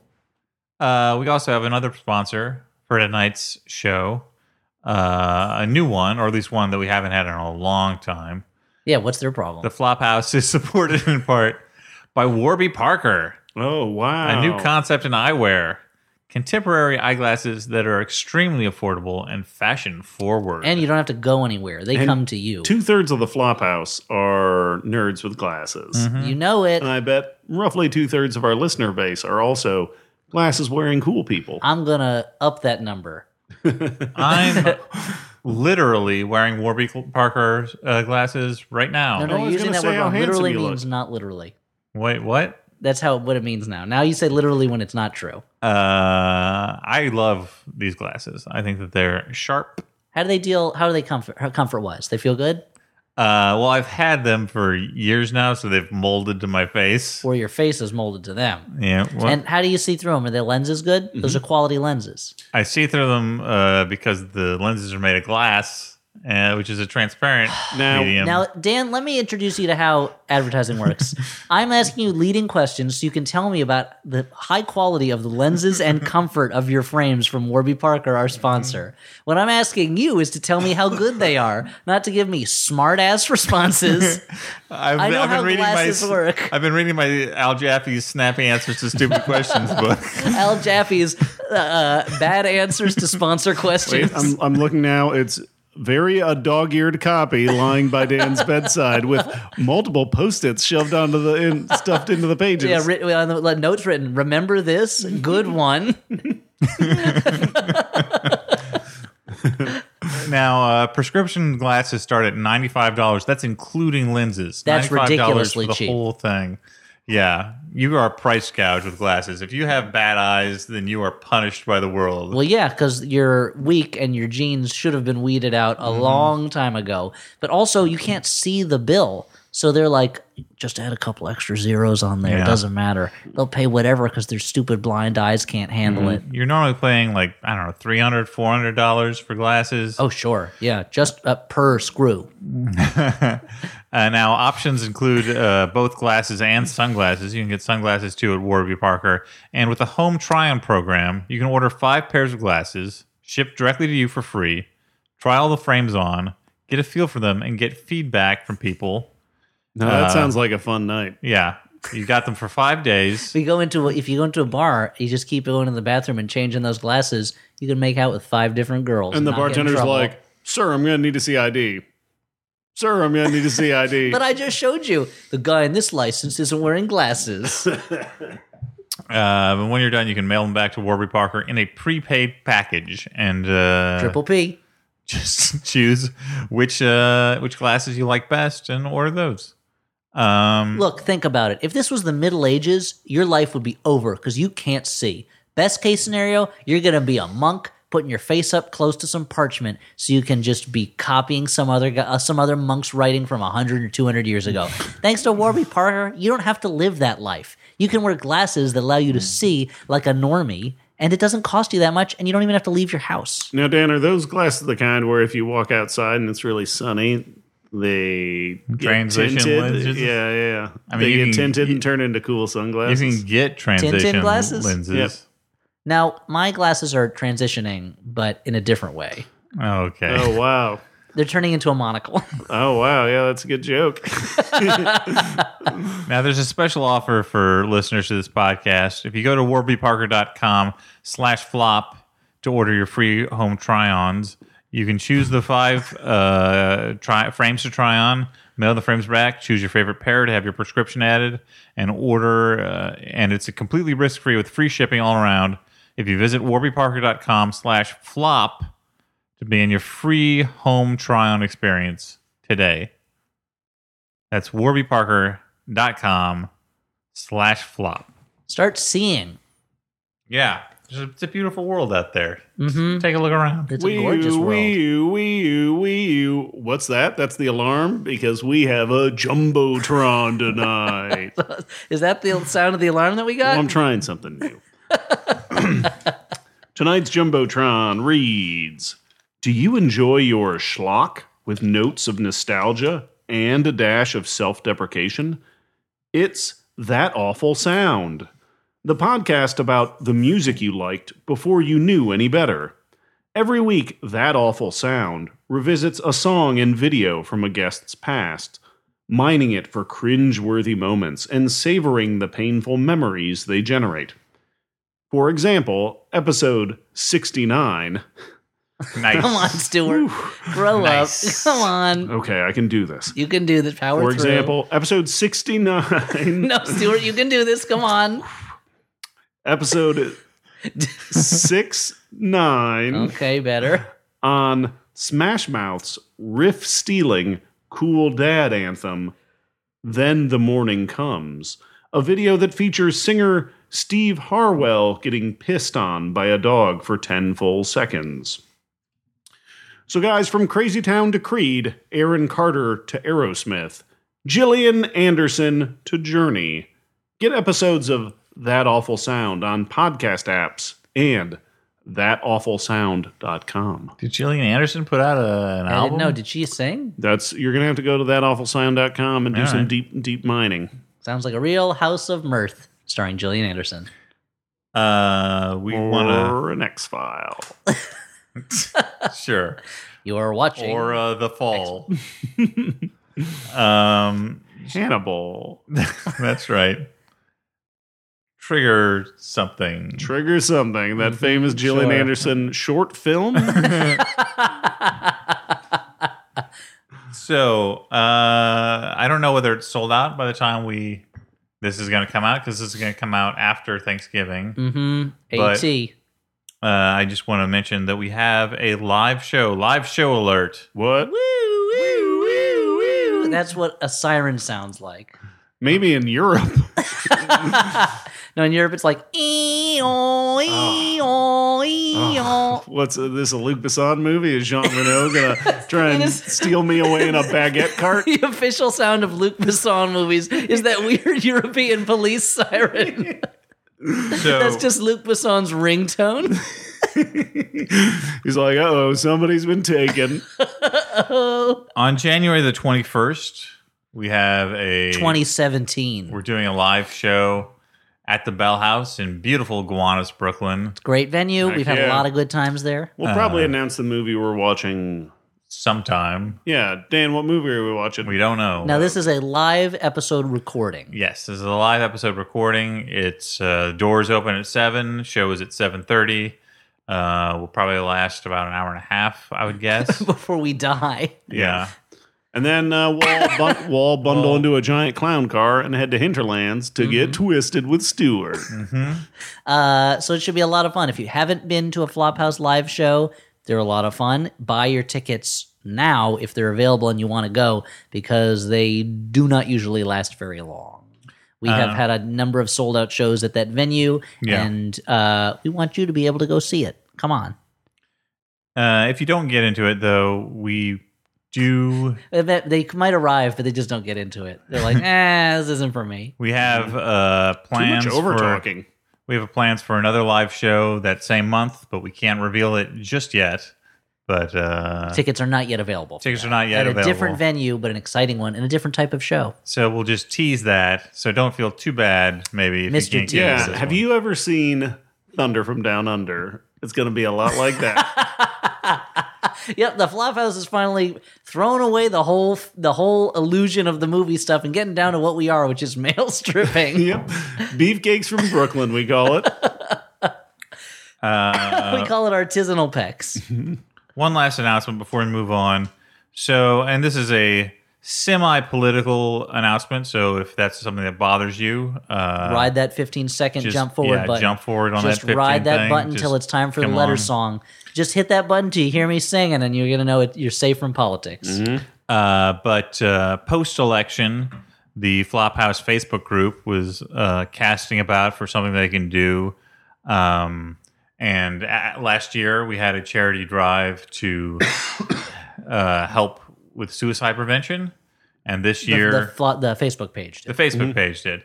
Yeah, this is all uh, fan organized with the support of us, the Flophouse. Yeah, but we should not take the we credit. do for not it. We take take credit, no for it. credit. The, We're a fans are bunch- doing we're a couple are doing idiots. this and organized it and are seeing it through. but uh, And more they power to 'em.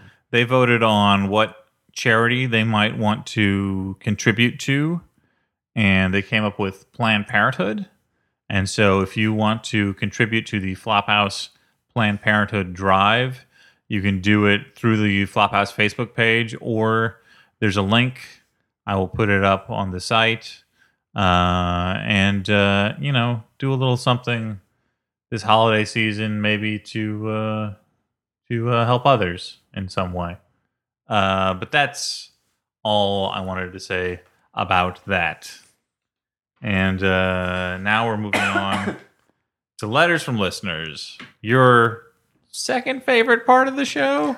And now it's time for your favorite part of the show the song. Everybody's always asking, Where's that song? Everybody's always thinking, Just how long will the song be this time?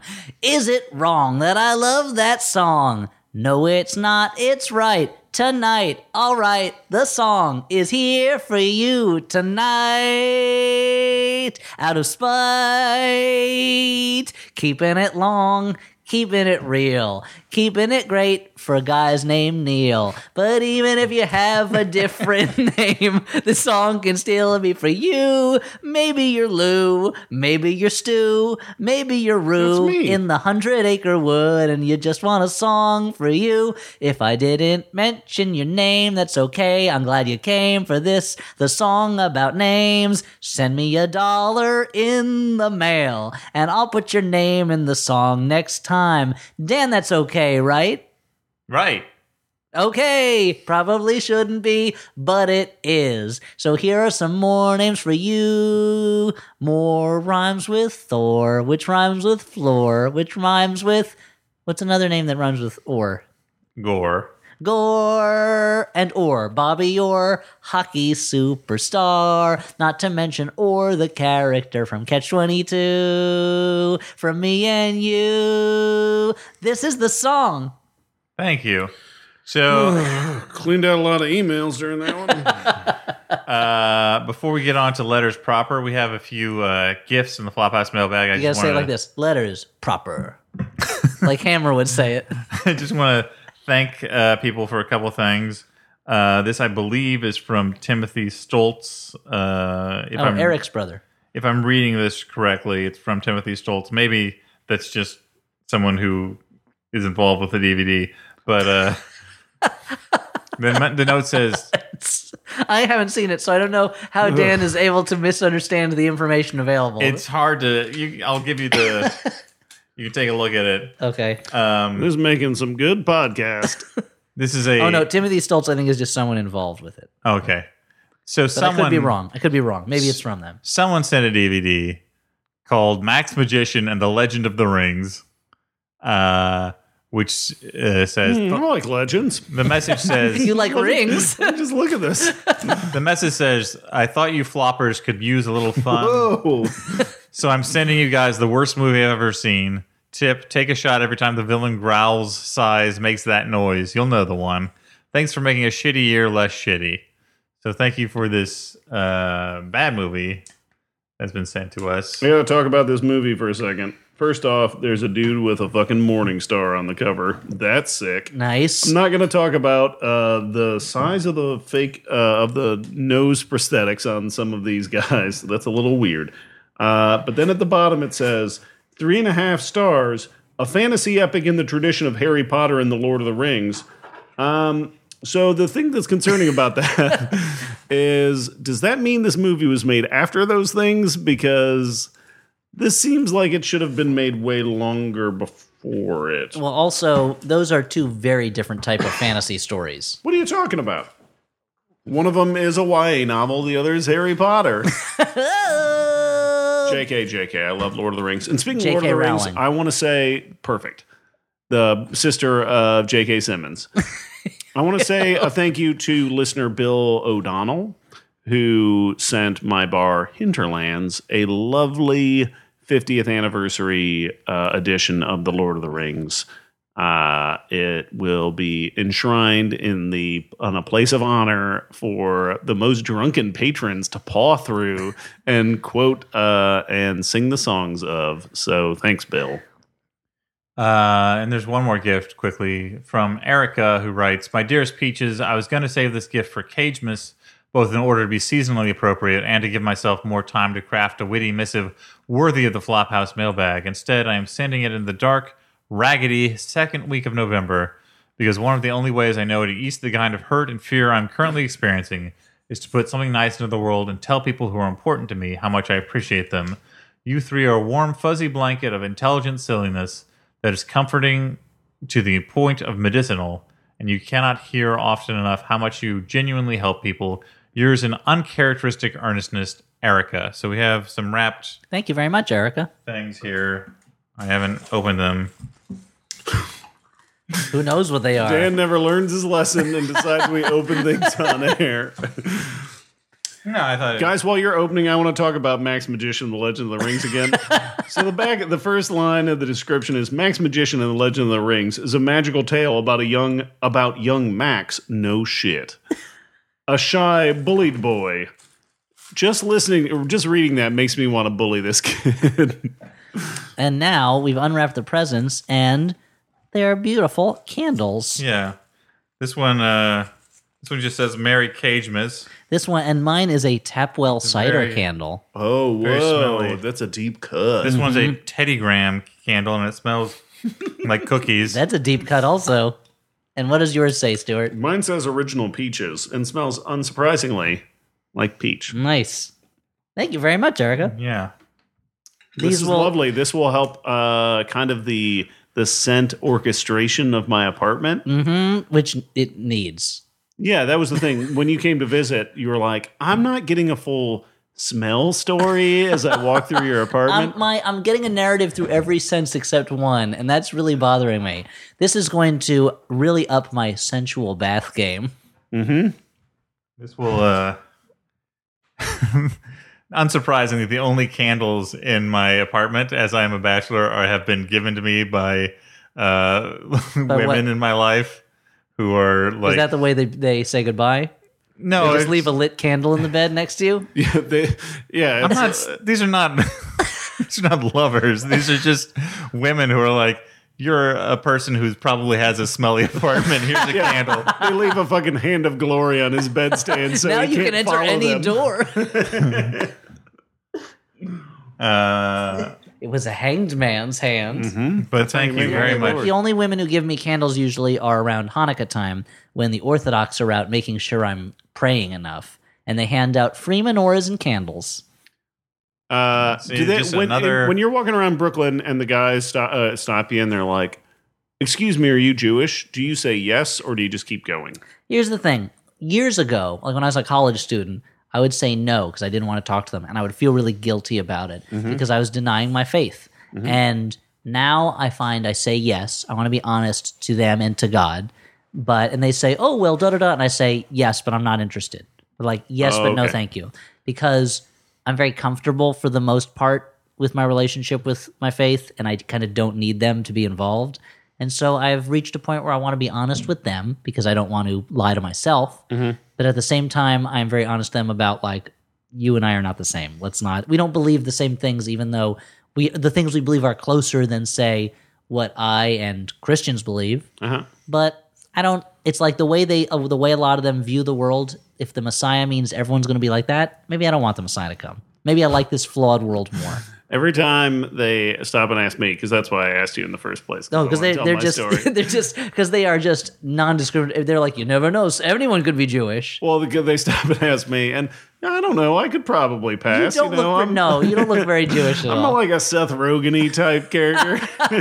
but they think you're Seth Rogen. That's why they ask yeah, you. uh, and every time That's either Seth Rogen or Josh Brolin. Well, I let's always ask say him. no, but in my head, I'm always like, "But my wife is." Should I say that? And I'm like, "No, Stuart, don't say that. They don't give a shit." But my wife is Yeah. like you want to make them feel better about I'll it. say that, and they'll be like, "Go tell it to the Marines," and I'll be like, "Oh," and go home crying. Uh, but now on to uh, the letters proper. Let's see, it feels good, right? wow, that sounded really cool. Uh, so this is from someone whose name I misplaced. I, I Now, apologize. listeners, do not take this as how Dan values you. He is just a forgetful guy who's got a lot on his mind. And look, let's just let's just be fair. He's not ha- he's not in right his right mind right now, and so No. he lo- mis- loses things, he forgets stuff, but he cares about you. yeah, but thank you. I remember it was a lady, so that removes Somehow makes that it removes worse. forty nine percent of the population. Okay, great. Um, And I mean, we don't have huge listenership in China, so that's a billion people right there. We don't have to worry about forgetting to give credit to. we're gonna narrow this thing down. put on some coffee. We're gonna figure it out. Uh, dear floppers, my local department store has a claw mach- machine full of stuffed. Cho- Sorry, I'm A gonna claw- start over. A claw machine. My local department store has a claw machine full of stuffed toys for children. I noticed last week that one of these was indeed a stuffed horse head embroidered The Godfather and had a strip of red cloth on the bottom to simulate blood. That's I would pretty spend great. so much goddamn money trying to dig that thing out of Yep. there. My husband and I have spent an unhealthy amount of time trying to figure out the long series of decisions that led to this decapitated head being put into a children's game. I'll tell you what happened. One of the stuffed animals in there wasn't doing what Vito Corleone wanted him to do, so they cut the head off his stuffed horse and they stuffed it in the claw machine with him. Uh, what would you put into a claw machine if you could add anything? And again, that's from I misplaced her name. Withheld. Withheld. Yeah. Now, now Well, does it clearly, ha- we want something that's going to have an appeal to kids. now does it have to be movie related or not? I mean, if it could be anything, of course, it's just going to be a fucking foil wrapped baked potato. Because You make a good you're case. stuffing a bucket. you make a good case. Self evident. That's the top of everybody's list. yeah, sure. you're stuffing a bucket in a machine. That's Yeah. like the best possible situation. So since that's a given that we Yeah. would all put a foil wrapped baked potato in there, let's go to number two on our list. It lies at the perfect nexus between delicious and sort of healthy. and graspable with a claw. yeah. Look, stuff that thing full of cheese and like uh It'll and, dribble and out. scallions, and you've got lunch in Scotland. yeah, yeah. I mean, I carry cheese and scallions with me anywhere I go. Uh, what about one of the oogie loves? Can we put one of them in there? Like a toofy? like the full, s- like a living person. Like a little, yeah, a full toofy. uh, I don't know. I guess I don't think the claw's going to be able to haul them out of there. Well, here's the thing: the claw machine. It's, you can never get whatever you want. So I don't know if you want to Can't have, always get what you want. but sometimes Yeah. just you might waste a find- lot of money Yeah. trying to grab it. so do you want to put something really good in there, like an Academy Awards, that people waste their time trying to grab it, or to make people feel better about not being able to get anything with the claw machine? Do you make it like a bag of poop? Because Mm. like, oh, I didn't get the bag of poop prize, even though I put in a couple quarters, Right. but I didn't really want it. I don't even know why I put the quarters in to try to get And the it. thing about a bag of poop is that bag, like it's a plastic bag, and it like you can snag Uh, that. I pretty- was not imagining a plastic bag. I was imagining a paper lunch sack. Yeah, because you can set those on fire more easily. Exactly. That's going to be really hard to grab with a little claw. But you don't even want it, so it's okay. Oh, so it's like it's just a spoiler in there. It, no, it's like since you're not going to get a prize anyway, why put something good in there? Make people feel better and be like, well, I didn't get anything, but I didn't want it. Yeah, you're compete. You're sort of competing as a metaphor. You're like, Yeah. It's not about you. It's not you versus the claw machine because you're always going to lose. It's you versus yourself. yeah, Yeah, I mean, when I think of a claw machine, I think of like the stuff you'd wanna you'd wanna get at like the midway. If you're Mm-hmm. like walking along the boardwalk, eating one of them deep fried Oreos, I mean, the boardwalk and the midway, I think, would be two same different. thing. and so I'm pumping a couple bucks on a claw machine. I'm gonna want something that's gonna fit my sense of style. So I'm gonna want to get like a really badass Betty Boop or like a, s- a little Scarface. Or like a big novelty comb. Yeah, like I want a Scarface that's just Al Pacino's face and it has Tony Montana like written in script along the cheek. no, I want like a Tony Montana, Tony Monero mashup where it's he's Scarface, but he's wearing the Saturday Night Fever suit and Oh, he's dancing, but he's still got the gun in his hand. Well, I love mashups, and he's saying "say hello." Wait, what does he say? Say hello to my little friend, Yeah. but mash that up with a Saturday, with something from Saturday Night Fever. Don't don't. Why is he touching my hair or something like that? Uh, this next letter goes like this: There's a wonderful BBC radio comedy series called Cabin Pressure about a single plane airline. It has Benedict Cumberbatch and Roger Allam as pilots who play word games nearly every episode. During this a is the most British sounding show. during a re-listen, also, they so, they so, they solve tea related murders. They get in arguments about politeness. they bake cakes for the the Queen Mother. Uh, during a re-listen, Didn't she pass away a while ago, I don't know. Queen Mother? They reminded me a lot of your trio. Looking it up. One of my favorites is the word game People Who Aren't Evil But Have Evil Sounding Names. They come up with Russell Crowe, Agatha Christie, and Callista Flockhart. But I want I was wondering what you think is the most evil sounding name of any person. Cole Hauser. I no that's no come totally on. right. He seems like a hero guy. No, like a tou- but rough no, and tough hero. No, Cole Hauser is a bad, bad dude in the right. name. In I real mean, life, it's- a hero. It's super easy. I got you. Got you both fucking. Uh, Hold on, I drunk. got one more I got one more sentence in this. okay. I think And Elliot the lessons is you can't say Cole Hauser. I no, he says I think Elliot actually has a strong contender for a villain name. Love the podcast, all the best. First initial held RG. Hmm. Elliot Kalin. I could see that as a villain. Hands yeah. down, Max von Sydow. Yeah, Boom. boom. There you Oh, you, go. got it. It's even better. Yeah. what Max- about uh Killian Murphy? It's got kill in it. No, that's pretty good. Ah, Pretty good. Max von Sydow is pretty hard Max to von beat. Sydow is- Oh, what about Adolf Hitler? Mm, That's a pretty villain, but I guess the game is not actually villain, right? Because he Mm-hmm. was evil. Mhm. 'Cause that's an evil sounding name. yeah. What about? Oh, it's so hard to beat Max von Sydow. Yeah, No, right? I mean, this is not to get political, but Newt Gingrich does sound like a villain in a fantasy novel. That's fair. Yeah. Um, I'm trying to I was think. gonna say Tilda Swinton, but she just sounds like an elf. Yeah, Tilda Swinton sounds like a woman who's, who solves tea-related murders. Mm-hmm. Uh, F. Murray Abraham sounds like a hero. If he was Murray F. Abraham, that's a presidential assassin name. I I have a funny story about F. Murray Abraham. One of my regulars. Uh, Someone I've seen on stage in a play. Anyway, continue. one of my regulars uh, is a uh, is a like the the set manager or some shit for whatever whatever TV show he's on now. And they were he and a couple other of the crew guys were hanging out in this office where they were shooting. And F. Murray Abraham uh, walked into the room, clearly trying to go somewhere else. And uh, he was looking for the bathroom, and they're like, "Oh no, it's down the hall." And he's like, and then before he left, he's like, "Well, at some point we should all go out for a drink because I have a lot of money. uh, which is great and fulfills my need for believing that F. Murray Abraham is an awesome dude. Yeah. Yeah. Well, we're not gonna get any better than that. So No. Frank Zappa. sure. Yep, he's some kind of electricity based villain. exactly. Um, Some kind of hot dog and electricity based villain. yeah. He's the Electro Gremlin from Gremlins 2. oh, he wishes. Um, I mean, the That's more electro. of an agent of chaos than an actual villain. Exactly. Yes, he he's he's barely even conscious of what he's doing. He's just causing trouble in a bubble. That and and Electro, Trouble. Just One a, of he's all. just a dog chasing cars, you know? Electro's real name was Max Dillon, so that's pretty close to Max von Sydow. mm-hmm. this next letter. Now, Scorpion's real name is Mac Gargan. mm-hmm. hmm That's a normal person's name. Did we talk about whether or not Scorpion, if Scorpion's tail is attached to him or not? We did in a previous episode, Okay. last last episode. Yeah, okay.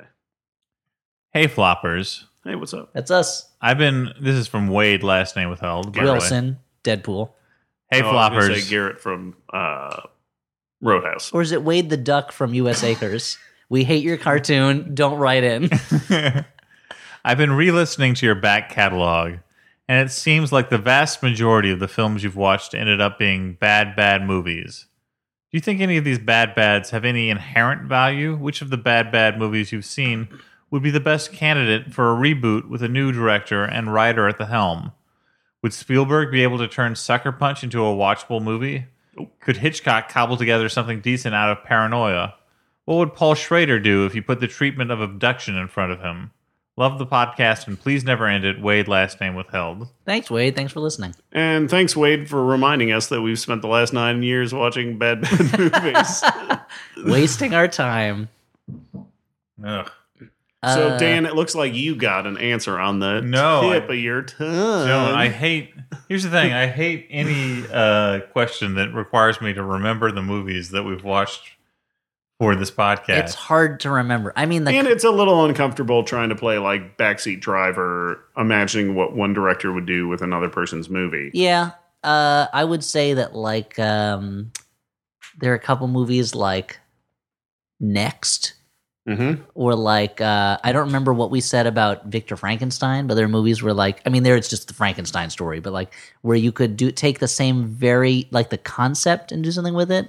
I don't remember if we called Gods of Egypt a bad bad movie, but like that's a concept that could have been really fun You know, if it was if it was handled a Yeah, little but differently. which director and whose specific vision would have made Gods of Egypt more interesting than the one we saw? than that one. Uh, that's Because you hard can't, to you can't know. say your boy Tarsum because we saw what he did with With- Immortals. with- and it was not very good. Not And very good. very similar and not very good. It was, Mhm. I mean, as much as I love Tarsum's The Fall, yeah. Uh, but maybe someone like you know what I'm going to say for Gods of Egypt, and this is going to sound crazy. okay. Howard Hawks, Wow. because that Oh, okay. movie had plenty of crazy concepts. It had it, visually, it was goofy in a stunning way at times. What the movie didn't have was it didn't have charismatic act- characters. I was going to say ar- actors, charismatic characters, or good solid action banter between the two of them and that's right in howard hawks's wheelhouse is charismatic characters who banter in a funny way but that also shows an appreciation of the stakes of the situation if you could apply that to the goofy craziness of gods of egypt i think you'd have something there you'd have maybe even like a star wars type of movie Whoa. Now, I think the obvious answer here would be a remake of Food Fight from our boys at Pixar because they know how to turn brands into lovable characters. Well, that's a good bad movie though. That's uh, I mean, I could easily Oh, say that right. we, we, we throw David Lynch at Fateful Findings and call it a day. I mean, just I feel throw like them you at it I feel like you almost don't want to touch Fateful Findings because any like minor tweak, even like the slightest bit, like if they released like a director's cut of Fateful Findings, it would just not be quite the same beautiful mess. yeah no fateful findings is a masterpiece of of crap I mean, there's stupid movies like uh, Olympus Has Fallen or something like that that I feel like if you threw like a better action director at it, like John McTiernan or something like that, it would be Yeah, director of Rollerball, the remake.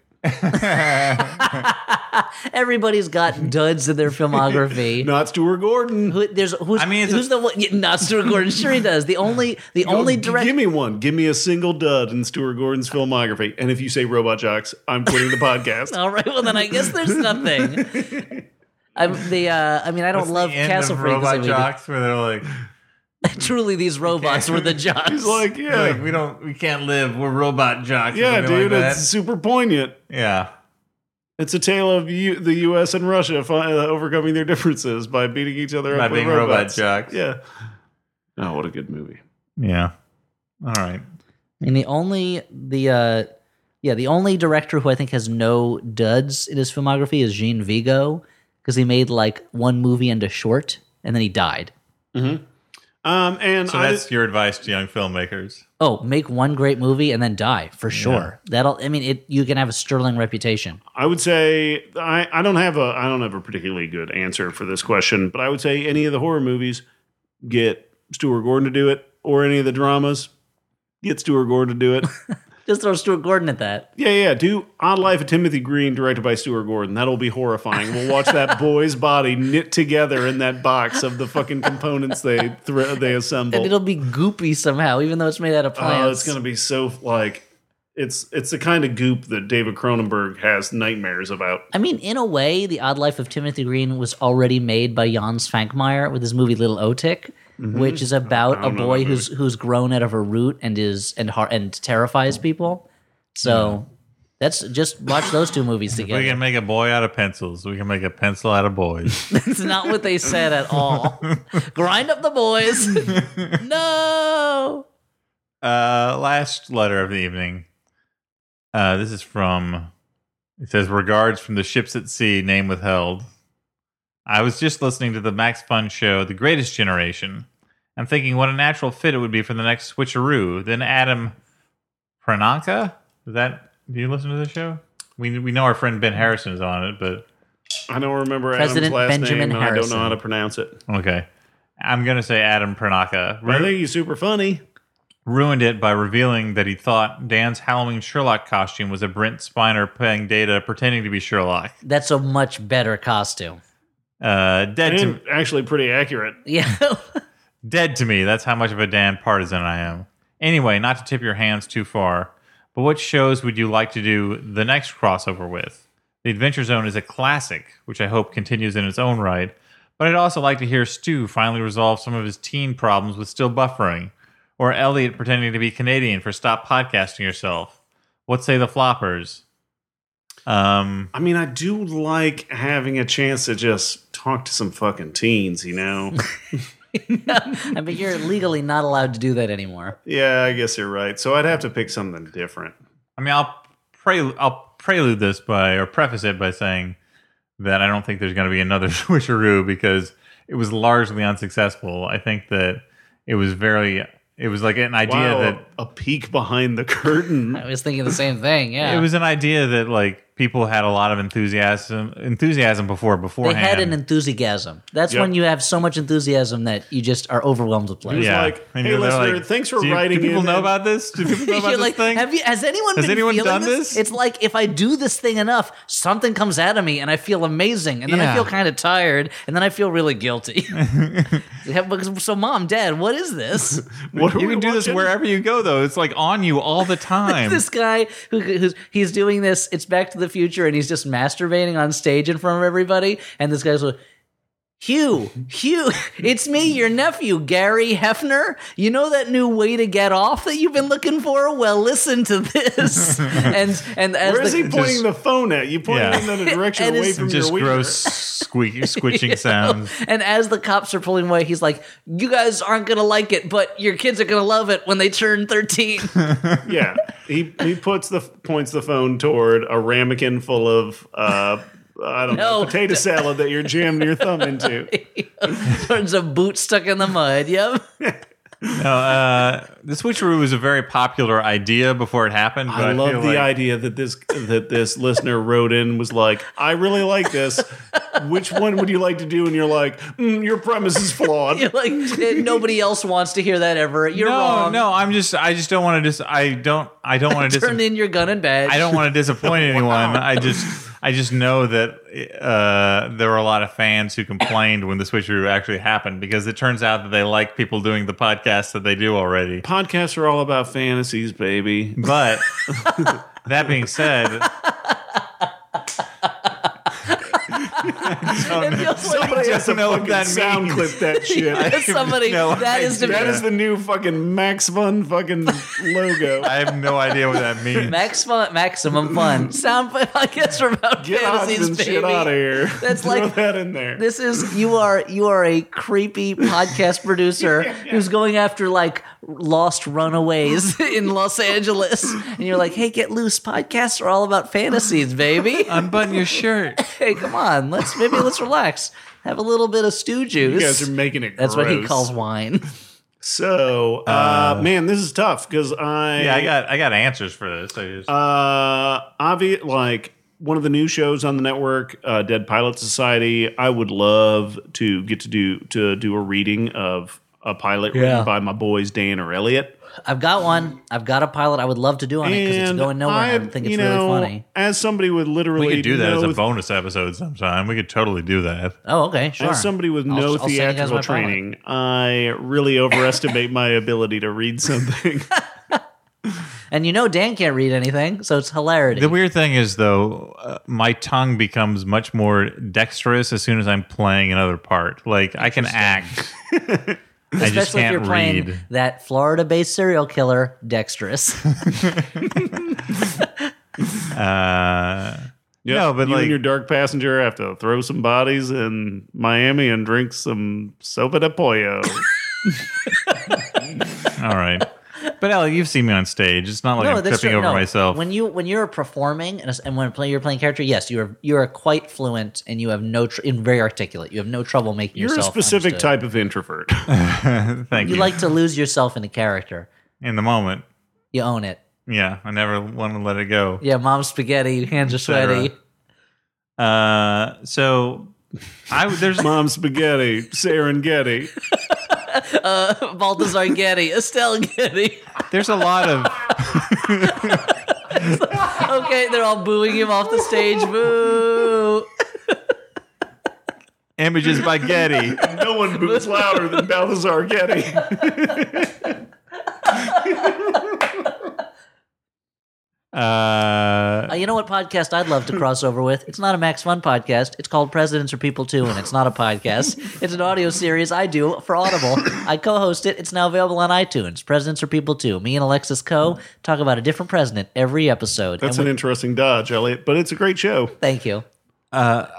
There's a number of ones that I would like to do. I would like to do Jordan Jesse Go just because it would be fun to do something totally unstructured. I mean, it is structured. As opposed to this. yeah. it is structured, but it's it's talking about people's lives and like whatever you want to talk about rather than having a central theme.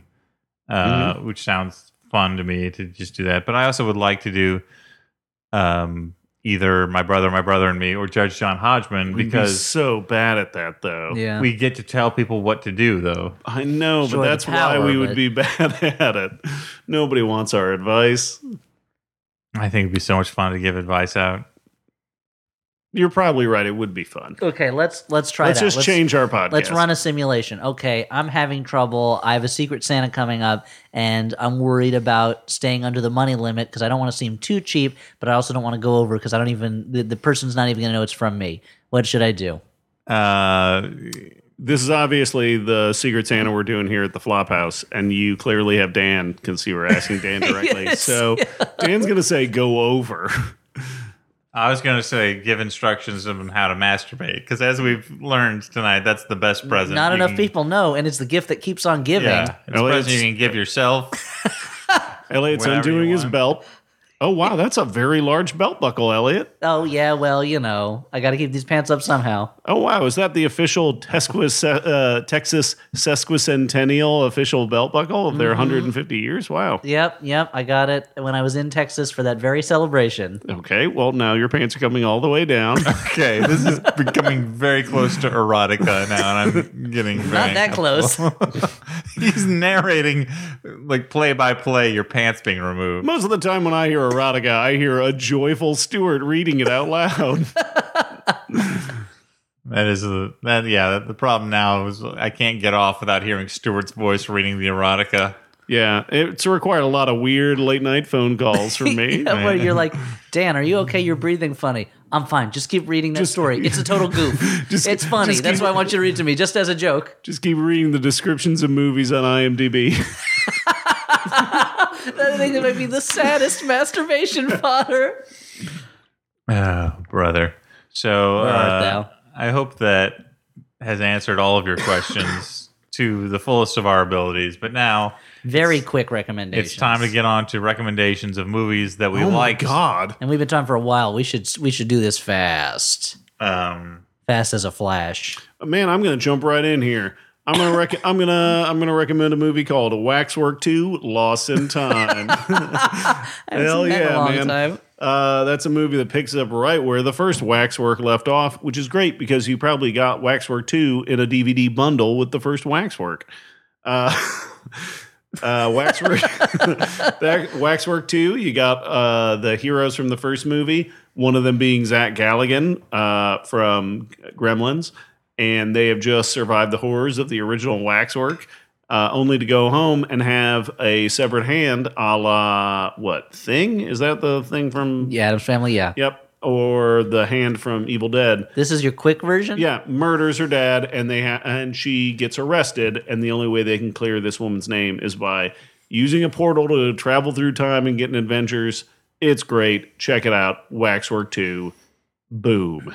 I'm going to recommend a movie that is, I guess, similar to today's in that it's also about a woman who is having trouble with her husband's uh, focus on his career and his wants as opposed to what's best for the both of them. And that's Lo- it's a movie called Losing Ground from 1982. It was written and directed by Kathleen Collins, and it is a story about. Uh, I guess the best way to describe it is it's a story about a marriage of two black intellectuals. She is a philosophy professor, he is an artist, and she is finding that she is not getting from him the thing that she needs, which is his attention and support. And he is instead feeling that as an artist, he has the license to kind of live however he wants and do however he wants. And it's a really well observed movie uh, and it's got a really good cast. Uh, a bunch of great actors are in it, like Bill Gunn and Dwayne Jones, who you may remember from Night of the Living Dead. and it's a really good independent movie uh, about a world that I know I don't usually see a lot of movies about. So losing ground. Uh, and I'm going to recommend a documentary by Werner Herzog called Encounters at the End of the World uh, about him at the South Pole, uh, Antarctica, rather. Um, and it's you you sort of hear of a documentary set in Antarctica and you just imagine a bunch of penguins, you know, a bunch of beautiful nature Marching, if you will. photography. And there are penguins in the movie. There is beautiful nature photography, but the movie is largely about and this is tipped by the title Encounters at the End of the World. It's largely about um, both the people that he meets in Antarctica, the types of people that are drawn to living in Antarctica and doing research there and being support staff for researchers. Um, there's, you know, like there's a, a plumber who takes comfort from the fact that he is the descendant, uh, as he claims, because he has these this particular deformity in his hands. He says he's the descendant of Aztec princes. Um, there are there's a woman who uh, has been in uh, all sorts of war zones across the world and is a contortionist who can put herself inside a luggage piece of luggage there's all these just fascinating people who have been shaken down to the southernmost part of the world and it's about that and it's about sort of implicitly about how the the ice and the snow is obviously disappearing because of global warming and what that means for the world. Um, and it's one of these essay documentary films that doesn't have like a strong central thesis, but is sort of poetic and beautiful and uh, inquisitive about life and about humanity. And, uh, you know, it's the sort of thing that Werner Herzog does very well. Encounters at the End of the World is what I recommend. Wow, three recommendations. We did it. Okay.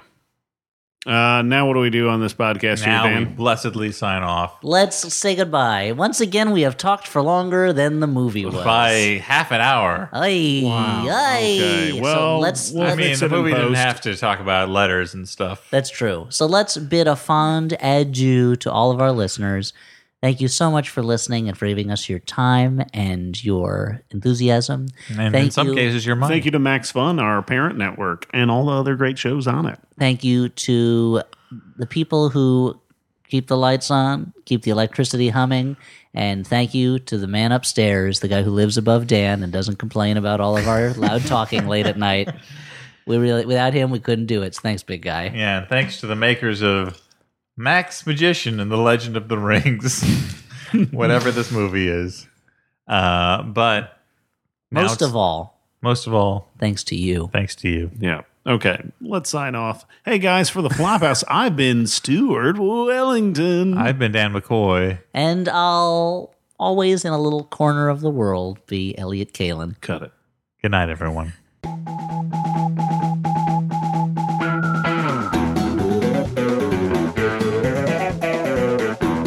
Elliot likes old timey shit. Mm-hmm. Stuart likes new timey shit.